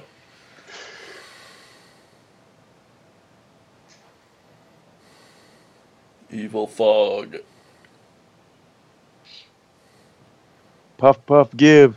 I like how he looked at the bed first, not even noticing the busted out window. He doesn't seem too freaked out about this either. Yeah. Seems remarkably calm, just sticking his head out after you know. He's look at him. I mean, he's got the confidence of a man who doesn't button the top three buttons. I'll never know that confidence. I know. I'm like up to the neck. He's looking this at this piece of wood like, hmm, where's this go? Where did Oh, let's this just- come from? Yeah, let's What- just take a stab in the dark here, Scotty. He's the poor man's Harrison Ford. Kinda. A closet. Does anyone know if that's a, sh- a reference to something? That shirt has to be right. Must be. Yeah, it's a little too um, prominent. Placed. Yeah, Yeah, it's like tacked to the door. back of the door. Yeah. Just nail my shirt up here.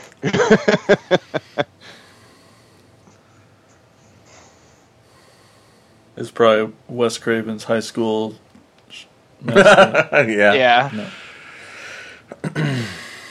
Is, is this like a tarped in bathroom? I wonder. like it's all tarped.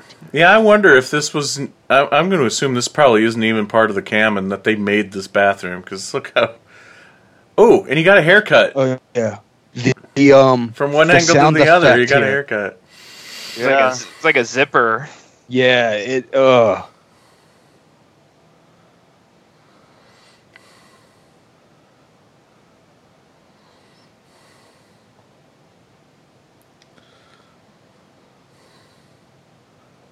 Oh shit.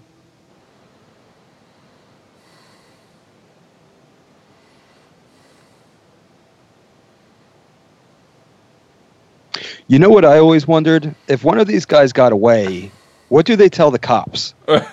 you like do the cops really believe their demonic possession story? Kind of doubt it. Yeah. I mean, it might be worth trying if you really have nothing. If you ever end up hacking up somebody with an axe. like maybe you get one Evil Dead fan in the jury. They'll be like, "Yo, okay, okay, I buy it." Another But I'm gonna keep bookcase. Well, you can't do it now. You just explained your plan on a podcast. Way to go. Yeah, that's true. That's true. Yeah, the, the cop will say, you know what? I got some dirt there from the, so you know, from there one time. Huh? Is I totally believe you. I bought it from this guy named Tad. Is Bruce Campbell a Green Lantern? He seems to have a weakness to wood. Oh, I was just gonna say it was his kryptonite for sure. Bookcases. This you've had a knife this whole goddamn time, and now you're just like it's,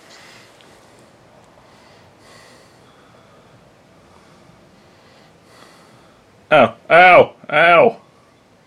I love it. I love how when she chews it off. The Oh, rest the of chewing it. off yeah. is just so oh, oh God, that gnarly. is so good. Throw up! Don't do it. Oh, ugh. I mean, Let's what do, just- what do you what do you do to that? I mean, some people say like, "Oh my god, why are you st- standing there?" I'm just like, I mean, she's chewing her goddamn hand. Yeah, yeah. I, I definitely would be peeing myself. I'd be crying at this point. I would just be in like a ball in the corner. Oh yeah. I think that's another thing they took from Texas Chainsaw Massacre because you know in the beginning of the film when the hitchhiker um, when the hitchhiker slices his own hand, you know it's like Tobe Hooper saying that like Oh yeah. you know there you know it's just balls to the wall like you can't do anything to get these guys back they're willing to hurt themselves so it's kind of the same thing here you know you realize what can you really do to stop these guys when they'll chew off their own hands Yeah. Oh hell, I'd be cheering her off. I'd be cheering her to chew off something else. Stop hurting me. Uh, ugh. got milk Uh, yeah. Yeah. For some reason, that makes it so much more gross. Oh. Yeah. Almost look like Pepto Bismol there for a second.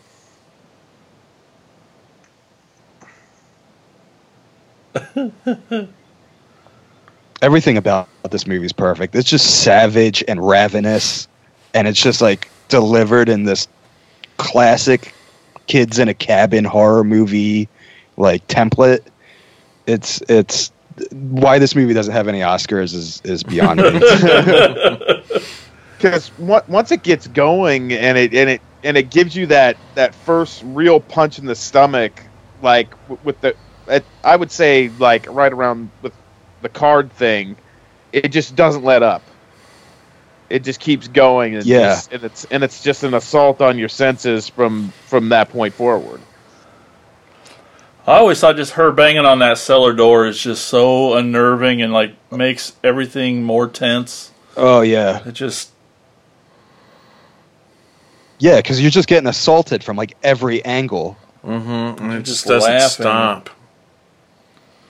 And I'll have to say too uh, about the first act of this movie. Now, I mean, obviously, you know, not me, but I, I get the I get the vibe from the younger kids nowadays. Like some of these classic films, horror films, don't stand up as well to them because the first act kind of drags on and is kind of boring. You know, like the original Halloween, uh, you Yeah. know, and or like. Uh, uh, or even the Texas Chainsaw Massacre. Texas Chainsaw Massacre takes forever before we really get to any of the good stuff. But this movie is like not only the characters slightly goofy, that's enough to keep you interested, but it gets to the craziness. I feel like a lot quicker than those other films do. But yet there's like atmospheric things going on um, leading up to everything as well. So. I think that, that I think this one I would think this one would stand up to a lot of the for the younger kids. Yeah, a- a- and it makes up for like it's uh, like how quaint it is in the beginning pretty quickly. Like within like five minutes, this movie just goes from like zero to a hundred. Twitching body parts always get me. Huh. In any movie. Yeah. Yeah, I, d- I think that just really, yeah. I think that just really amplifies the the uh, grossness of it.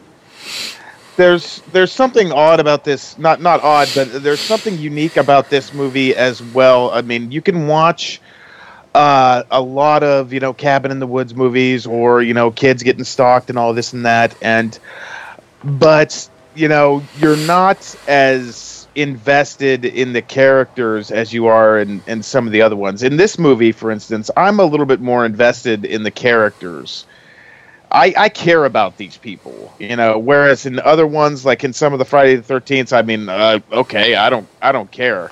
I mean, there's characters in the New Blood that I'm just like, okay, good, kill them, go, go, go. But in in this in this particular movie, I, I care about these kids, you know, and I think that's that's one of that's one of my you know main attractions to this movie. That's like, man, that's kind of bummed out. You know, what happens to Linda and you know Ash's sister and whatnot. Yeah, that's true.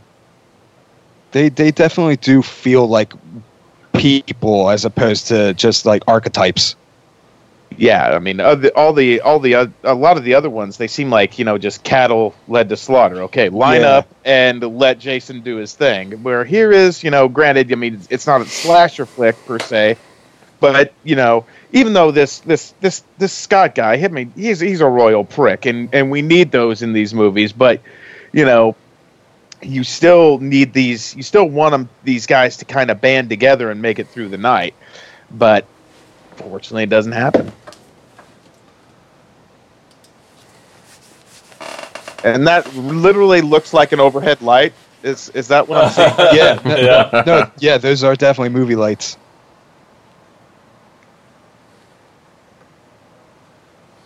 And you can tell they don't have a ceiling, so they can put the camera anywhere, so we can get all those overhead shots. Mm-hmm. earlier when I was talking about the uh, Wes Craven, Sam Raimi thing going back and forth, uh, I did a quick Google search, and in Scream, uh, he picks up when they're at the party. He picks up a stack of tapes, and he says, "What do you guys want to watch?" And in his hand, he has Evil Dead or Halloween, and they end up watching Halloween, which is a slap to there we go. Yeah. oh man. Oh yeah, this is. I believe uh, Brucey throws a few pimp slaps at her Yeah, because she won't shut up.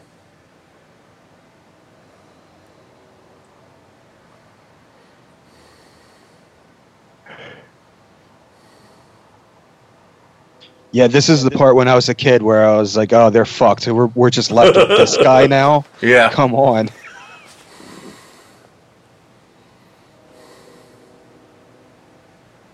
yeah, Okay. just Yeah. fine. I, I feel so much better now. Thank you.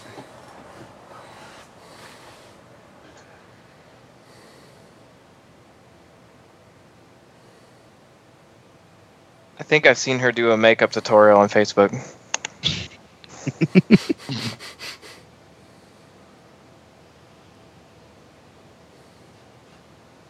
You're gonna die. you are clearly gonna die. I'm not going to, but What's this wee stuff?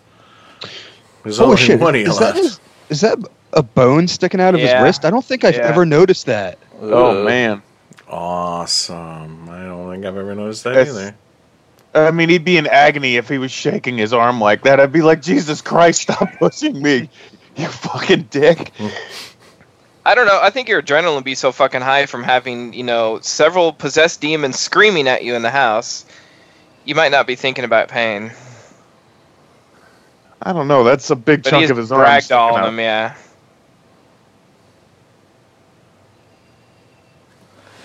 So, Mike, you made a demon possession movie called mm-hmm. Demonica. Yep. How much influence from this movie did you have? I already know one answer is The voices. Yeah. Yep. Yeah, e- earlier on in the editing process for Demonica, I pretty much figured out how they did these demonic voices for the Evil Dead movies, and it was I think by pure accident that Yeah. I figured it out. Yeah. Like I changed the pitch of their voice downward, you know, to make it sound you know monstrous, but then I overlaid it on top of the original sound of it. So I duplicated the audio track and just layered the low pitch on top of the normal pitch. And it, it and the first time I did it, I'm like, "Holy shit, fuck. this is Evil Dead!" Yep. Right there. And as a matter of fact, Demonica, Demonica calls uh, Lover boy. calls uh, Yep. John Loverboy at one point. Yeah. Which you can watch on Amazon Prime. Yeah, There's another plug. Sorry. Not sorry. oh, God.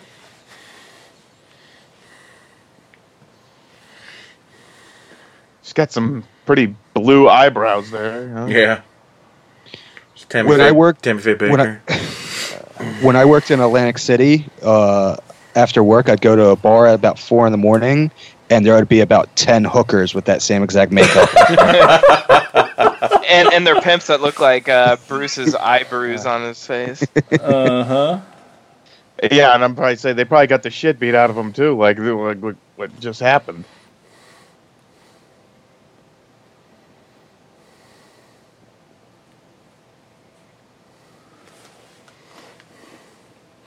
I kind of always like the fact that we don't ever know the actual rules to the possession. Yep. It's literally all over the place, and yeah, you could try to piece it together, but it really doesn't make any sense. And my theory has always been with all of these movies, it's just like, you know, the the Book of the Dead is in complete control, and it just wants and part of part of it take uh, killing you and taking no- taking your soul is to fuck with you for ungodly amount of time before they before it takes your soul. Hence the name Evil. yeah. That that's like the real magic of these movies is that like these things aren't just trying to kill you; they really delight in tormenting you. Mm-hmm.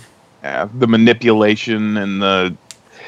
I mean, I'm okay without it having like an actual set of rules. To me, that I think it adds to the mystique.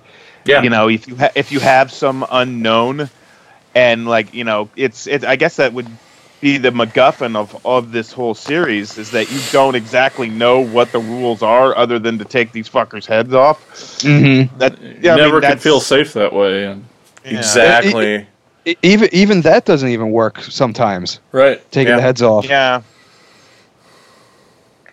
I kind of look at it like uh, we're watching this movie from the evil presence's point of view, and this is just how it's entertaining itself. Yeah. Uh, yeah, I mean they've lied dormant for how many years? I mean, here, heck, heck, man, they're they're here to fuck with people. Yeah, yeah. This is this is their Netflix. We are their Netflix.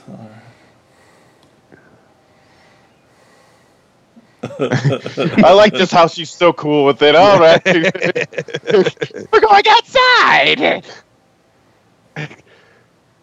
And now this is why she has the neck brace, just dragging her down the stairs. I've been to a few parties Probably. like this before. like, get her out of here. She's drunk. She's wearing my mother's nightgown. Go on. She's kicking in the fucking drywall. Get her out of my house. Like how he just drags her in the yard and goes back in. Well, that will be it. Solve that problem. That'll that'll teach you. Took her at least seven feet from the door. Here, I made you some lemonade. Here, drink, here, drink my piss. it kind of looks more like piss. What? You don't like my piss? He's like weekend at Bernie in it. Like, yeah, Yeah, here you go, grateful corpse. bastard. Have some something to drink. You're not dead. I'm not here alone. Mind if I pour some? If you're unconscious, you're now drowning. Sort of looks like Scary Gary there. Scary Gary. Woo! Got those brows. Oh shit. Yeah, I see it. I totally see it. Oh, he'd be so excited. I hope he listens to this. He'd be so excited to be compared to Bruce Campbell. I'll go to the one window that's not broken. Give it a second. Ay ay ay. How did you get in here? You were only like five feet away from the building. You bitch, I Uh. have to wear this shirt for the next 25 years. exactly. You you can tell she's a little grossed out by doing that, right? Doesn't that that thing makes it, it goes all the way to make an appearance in Jason Goes to Hell, that dagger. Yep, and the Necronomicon. Yeah. Which, for me, a guy who loves that kind of shit, is like one of the few redeeming qualities of Jason Goes to Hell. And became a major plot point for the Ash versus. Um, the Freddy versus Jason versus Ash comic book. Yeah. Good stuff. I always really wanted to like Jason Goes to Hell. Like I was so happy they were doing something different, but there's something about it that just never worked for me.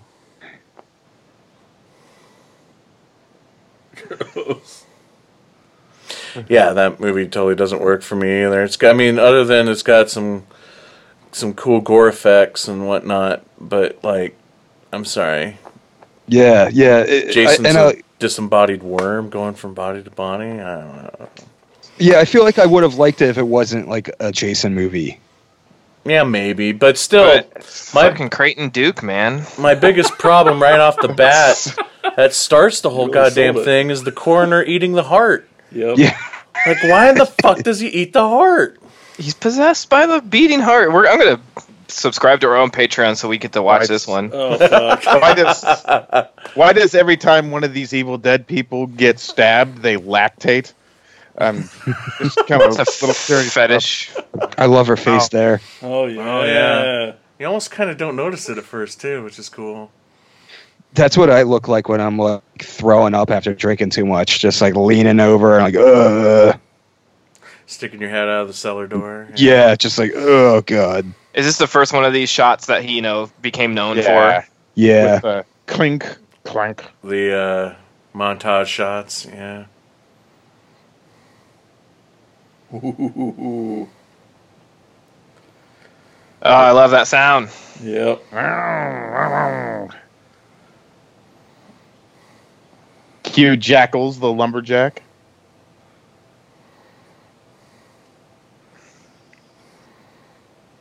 Yeah, Oh, you, if you I think spent about it, forty the- I spent forty nine fifty on this goddamn necklace. I ain't cutting it off. the the chainsaw's only really teased in this one. They don't they don't really go with it. They make up for it in the second one, I Oh, guess. yeah. Oh yeah. I'll blame budget why they don't actually use the chainsaw on this one. I assume that's where half the smoke was coming from in this one. Somebody's been running the chainsaw all night. I think they all went to Michigan State, and I think Ash was studying engineering because the shit he can make and what he can do is Oh, especially in Army of. Darkness. Oh, exactly. He builds a robot hand technology that still hasn't even been done by today's standards. Yeah. So that's why he's, maybe that's why he was so squeamish in this first movie because it was like he was probably like the dorky kid that was like you know making shit out of paper clips and chicken wire and all that shit. Well, at least they uh, all don't have to pay off their student loans now. They're probably still getting letters from Sallie Mae. You know they are.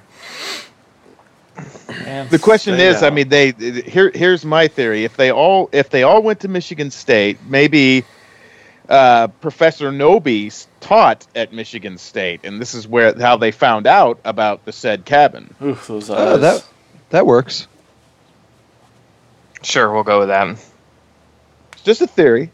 That's a good theory. I like the it. eye gag coming back. But yeah, exactly. I I love how the, it's a Yeah. recall to the little tender romantic scene between the two of them where Ash is pretending to be asleep. Oh shit. Right there.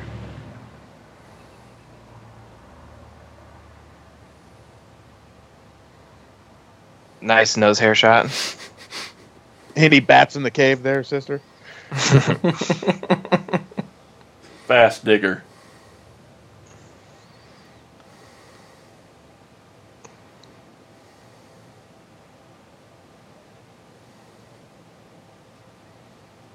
Yeah, but it all came down to two sources, You know, either chop her up or bury her.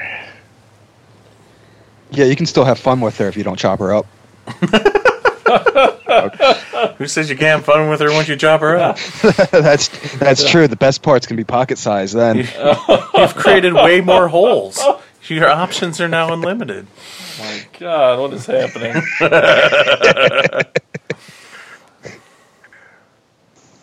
Wow, wow. Uh, tell me, what's it like living in Plainfield?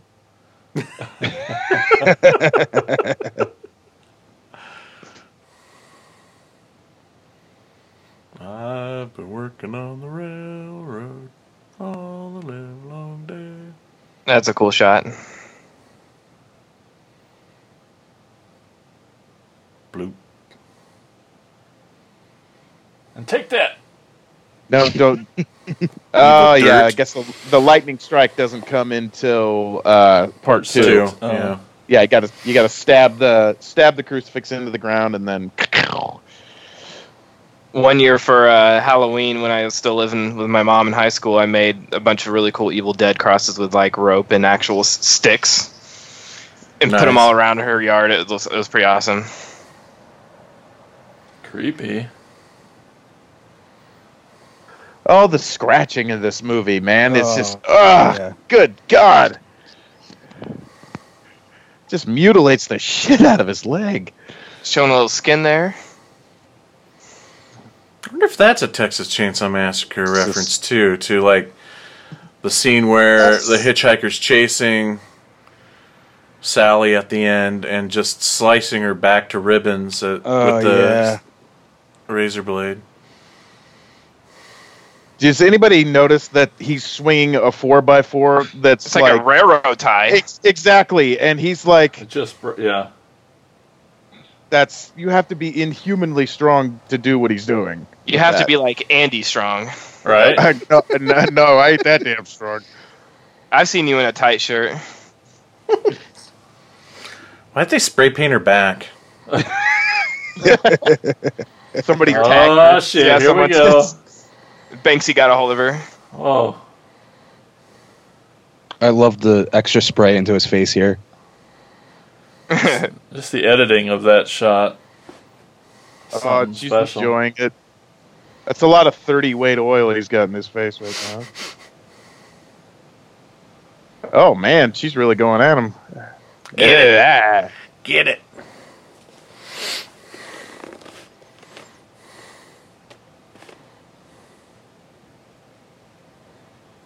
Cool. I remember like the original po- was it the original poster or one of the promos to promo pictures of this movie. Long before I ever saw the movie, creeped me the f out. Yeah, that one there where the girl is crawling out of the ground with the uh, with the hand Yeah, choking her. yeah, that's one of my favorite like poster art. It's it's pretty iconic, I think. Oh yeah, That's up there with the Elm Streets and the, you know, n- not just because you know they're popular movies. So, I mean, I think the you you take for instance, you know, the poster for Blood Beach. I mean, the movie is terrible, I think, but the but the post the poster art is great. There's I something. think there's yeah. Go ahead. something about that that shade of blue in it too. That like gloomy blue, and it's like a simple mm-hmm. piece. You know, it's not like very like like tons of shit going on. It's just something like immediate and striking. What makes something special to to me is it is simple, but it's off kilter. It's all tilted. yeah, the tilt to it. Yeah, Yeah, to me that's like yeah, like a little insight subconscious to the cinematography, you know, just how off it is. Boom. I think one of the I things for me, and honestly, like why it creeped me out back in the day, is that the ground She is looks like Swamp Thing. It's all Sorry. really dark brown, black er- earth. It's almost Yeah. as if the earth itself is evil. Yep. and it gives you the idea that she's gonna suffocate into the ground, which is like Mm, ugh. the worst way to die. Yeah. I think at this point the all of the cast had already left the movie so that the crew members were playing all the demons. Yeah, there's a lot of fake shemps in this movie. Yeah, cuz I know like uh, like 3 weeks or so into shooting they ran out of the money and the cast was like, "Okay, well, it's time for us to go." See, like when we just saw uh, Bruce there, that, that that's like the iconic look to me. Uh, you know, with his hair just all wet and everything, and he's just his face is all sweaty and just you know that that real close up of him. Yeah. We finally get like that iconic look, at least to me, in my estimation, Right. of what when I- Ash. when I uh, jerk off, I always think of you know his sweaty uh, Bruce Campbell covered. That's how I have him in my spank bank too. So Uh, Well, I, I wasn't referring to that, but since we're talking about it, I know he's covered in blood and smuts and whatever, and but there's that little black spot on his nose. I just want to be like a mom and lick my thumb and, and clean it off. It's driving me nuts. just your This- thumb. this happens to me every time I'm in the basement. I feel like this is just like Sam fucking with him. Yep. Oh God, yeah. I feel like half the stuff Bruce goes through in the in any of these movies is just Sam fucking with him.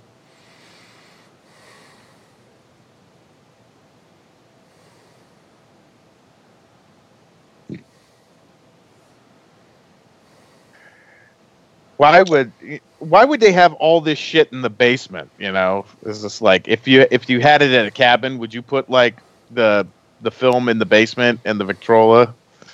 So the demons could watch movies. Duh. Uh, yeah. I wonder if- this I wonder if that was like a keep meta. thing. Henrietta. I just want to know how come they didn't find that stuff when they were down there before. I've been far more interested in the film projector than I would have been the than the tape recorder.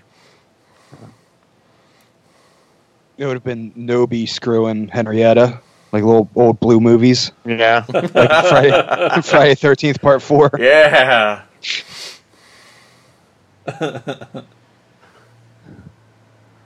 I don't know if, if that if I had like Michael Berryman, you know, looking at me, gawking down at me, you know, when I was trying to pork my wife, I don't think I could do it down there. It'd have to be upstairs, you know.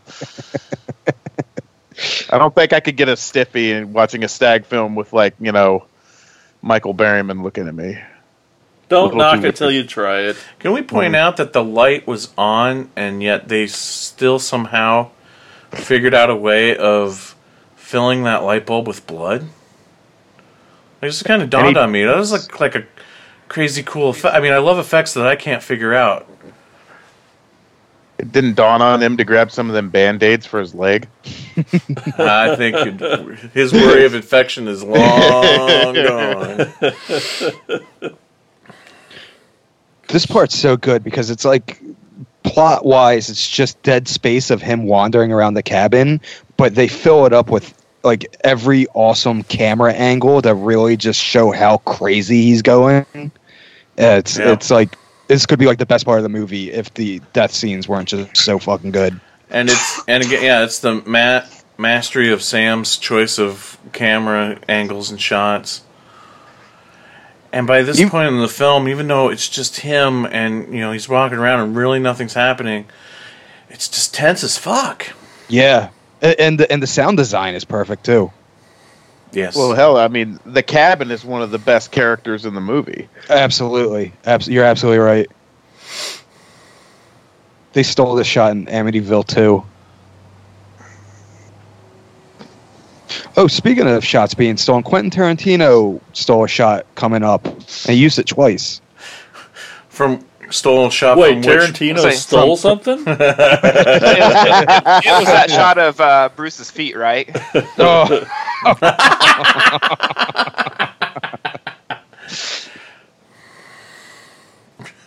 so hard to believe.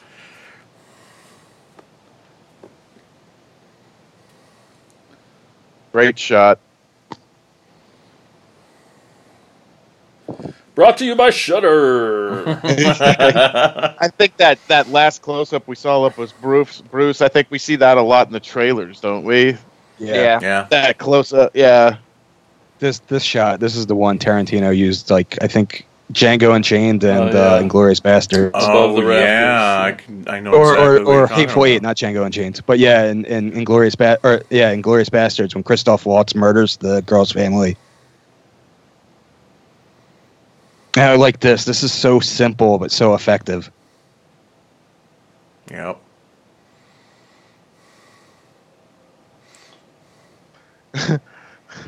The last window. yeah. You know what I never thought of until right now? Like how excessive this movie is, yet it still plays with like hidden horrors a lot.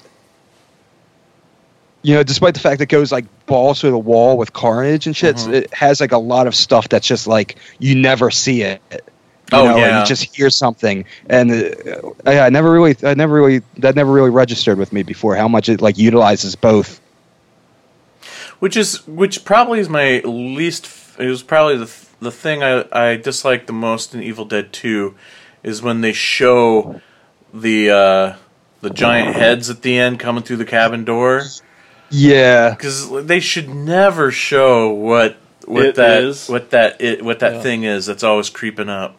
I, I think Evil Dead Two gets away with it because it's much more comic book. Yeah, yeah, it's forgiven. Yeah, I I agree, but Real slapstick stuff. They should never show the big bad.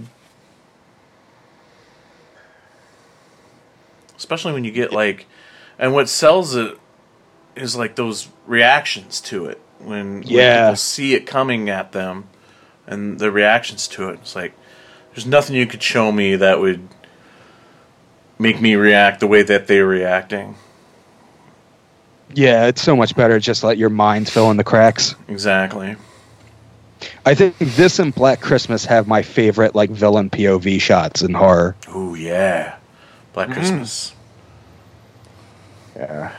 I hear somewhere they're doing another black christmas Oh yeah, Blum, yeah. Blumhouse. Yeah. It'll be coming out in December. They Blumhouse may be taking over for like the the remake game, you know, because I mean it was all about uh, oof what was it, Platinum Dunes? That's awesome. Doing it for Yeah. for doing Yeah. it so long. I mean, how many how many fucking unless Blumhouse knows what scary they're ghost doing lady? Oh, that Oh, always that's awesome Oh, the Michael Myers sit up there. Only a much quicker, of course. see the incredible hulk now what's with that Yeah, what?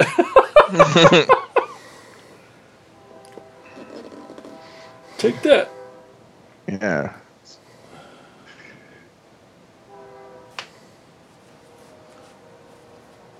Oh, I like this. Oh, this. oh, oh! Yeah, and how Oh, thick it is yeah. too. yeah Oh. It's in there. It's in uh, there. Heinz, baby, Heinz. Look at that shit run. No, why he has a painted on dog nose, I'll never understand. But I was gonna say the same thing. Oh, Sprung a leak. Yep.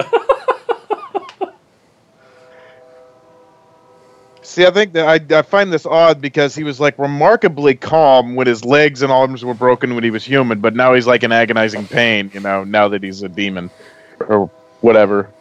Delayed reaction. Come on, Ash, figure it out. Uppercut. I've heard of brothers and sisters fighting, but come on. Yeah. I, I I've punched my sister in the face several times, so My sister was seven years older than me, so she beat the shit out of me every single time. it was a bit unfair. Can I point out that that one shot was really cool? With him, with his face in the extreme foreground and seeing Scott in the far background. And it was r- focused really well. The whole, g- the whole shot.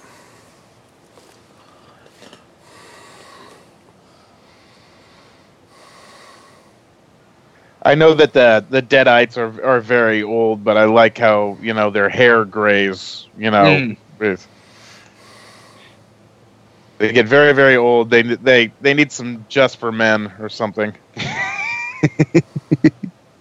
Does anybody prefer this book over the other books? I this book doesn't do anything for me. I'm I'm not big on it. I like the the second one. They mastered it in part two, yeah. Yeah, the the second one, I think all the effects are better.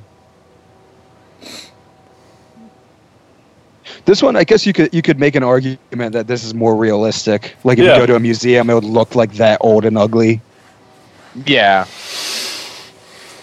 I I just I think yes, the effects are better in the second one, but they're grosser in this one. They're just Yeah. downright sick and disturbing Yeah. in this one. I I think I, a lot of that I think has to do with just like how homemade the movie looks.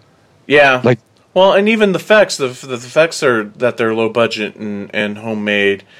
I think s- you know helps with it too.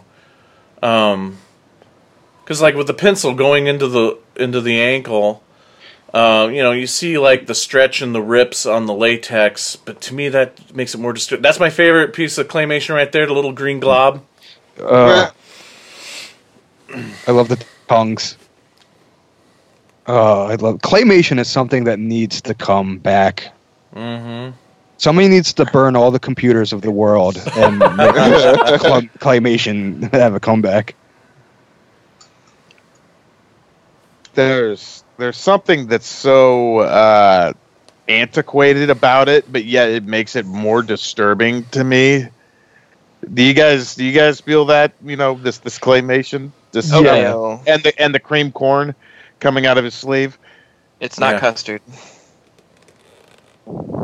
Yeah, like I know claymation always looks like claymation, but it always looks beautiful at the same time. Like when it's done well. Like I don't care if it, if I know what it is. I I could look at something like that all day. Oh God. Oh Joe. yeah. Oh fuck. Yeah, it's just mindless. Like there's no like reality whatsoever. Like it just goes ham and just ultra weird horror. Ugh. Oh god. And they just war in the face. That's brown. I this- don't think that's. Hmm. This this ugh. Little Halloween three there almost a Yeah. little bit. yeah. It's- I just like why. But my thought is like, why isn't that looks like rat poison? Uh, why isn't he like just scrambling away like a mad bastard right now? I'll be like, you, you got people exploding and hands coming out of him and shit. I mean, I Don't- realize he's. Don't kink shame. I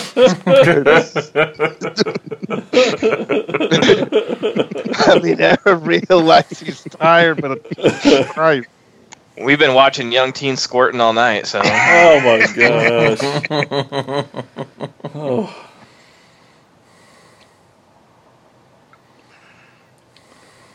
So Bruce was hurting for a squirting then.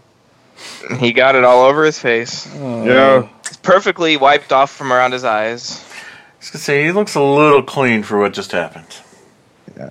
Well, I mean, he had gallons of that shit come from that pipe. Just you know, Yeah, Yeah, luckily Earlier. didn't get any on his shirt, so yeah. and it was true love that saved the day, or cheap Walmart brace uh, necklaces. I, So- I I need one of these shirts. I mean, it, it's like it's very absorbent. Does Brawny make this shit? Because I mean, like, Look, you could tell he's trying to think up a story to tell mom why he had to fucking dis- dismember his sister.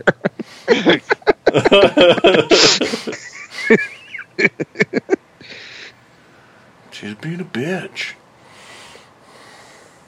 you know how she is. Doing you a favor, mom. Does this shirt look like cock and balls to you? Do you see that? Well, Balls now. on the shoulder. But I hate to see you take the Rorschach test. Yeah. I'm gonna go out on a limb and say it all looks like cock and balls to Jonathan. That would be the ball sack test. Yes.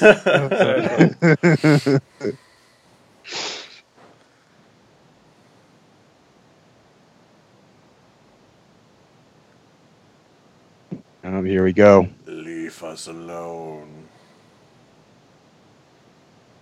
But there were violins. It was over. I don't get it. It's, it's Wait, did we pass another cabin? Is there more Yeah. cabin out there? Ah! there was also violins at the end of Carrie. That's true.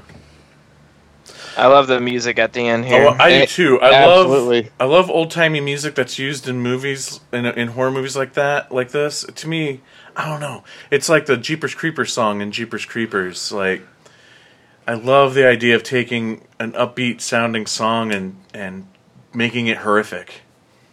uh, what was it? Um, in American Werewolf in London, they have several of them. Yeah. Uh, Well, you- use great music like in that in the in the you know transformation scene and and credits everything so cool uh, yeah, John Landis definitely had a boner for Creedence during uh, that movie.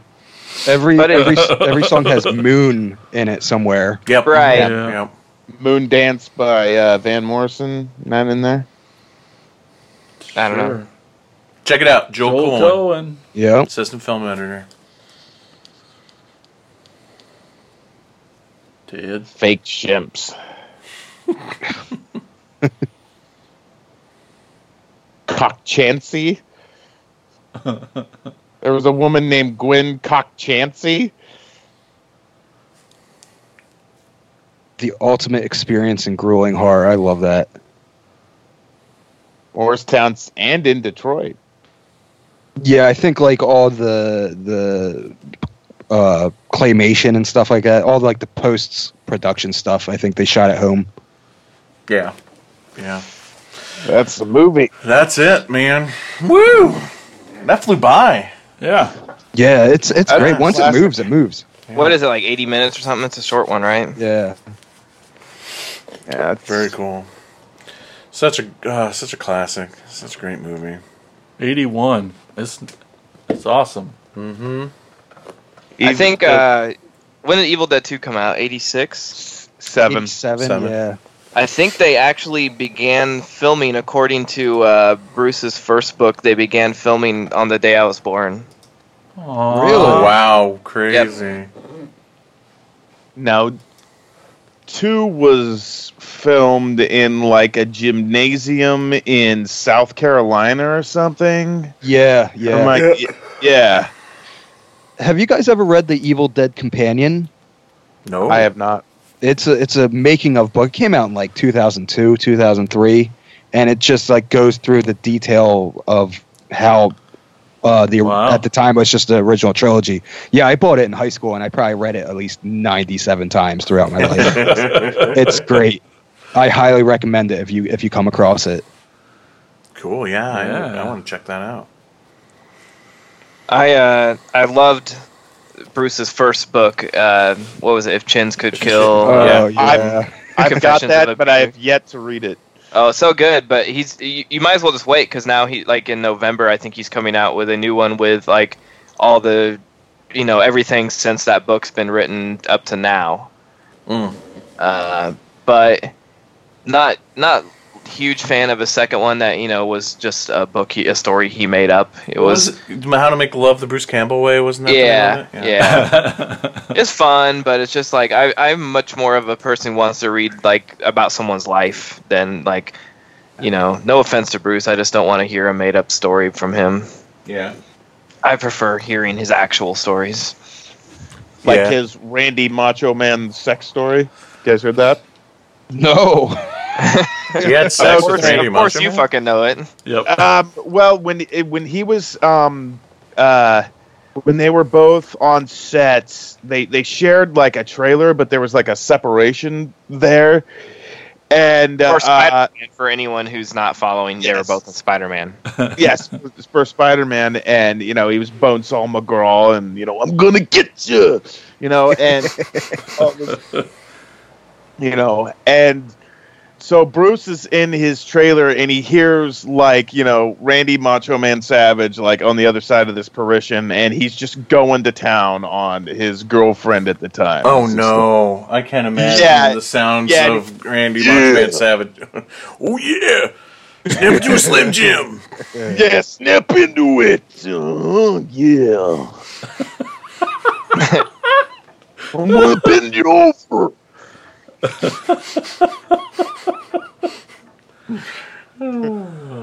Yeah. this guy I used to uh, trade bootlegs with years years ago. He had a friend that worked on the set of Demolition Man, and uh, Sylvester Stallone took a groupie somewhere without taking his microphone off, so everybody listened to Sylvester Stallone get a, a sloppy blowjob. Oh, that's awesome. Wow. Oh my god. Ew. Uh, An- Andy, what would that sound like? Not the sloppy blowjob part. though. yeah. I go down on you, Mr. Snow? Absolutely.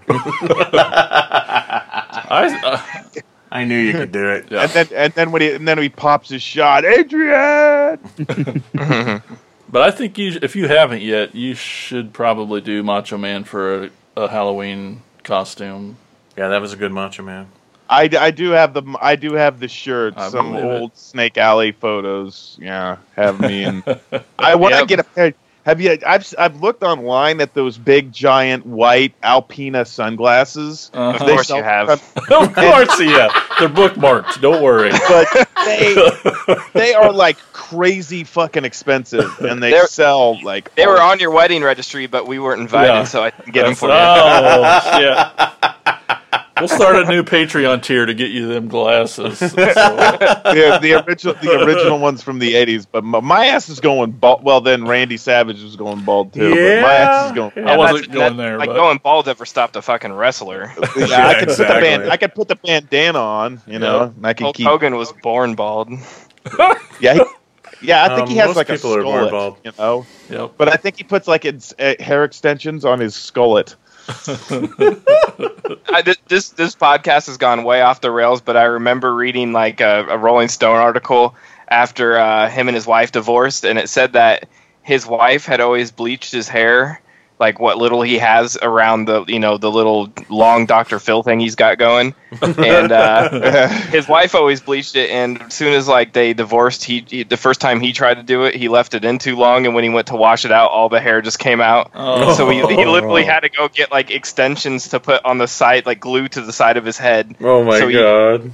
Yeah, so because you know obviously he's not gonna put on a full wig, people would know, but like he had to go somewhere to get like hair glued around the circumference of his head. How fucking depressing! That's Just, just funny. cut your goddamn hair, man. Yeah, just let it go. Yeah. Yeah, Thanks, Roman, for picking Wait, this yes. yeah. I was movie. gonna say Roman, you get to hear uh, some real good bonus shit on this one. yeah, we're we're we're going all over the place between you know Stallone getting a BJ and uh, Hulk Hogan's hair extensions, I was gonna say we're gonna change the name to Attack of the Wrestling Podcast.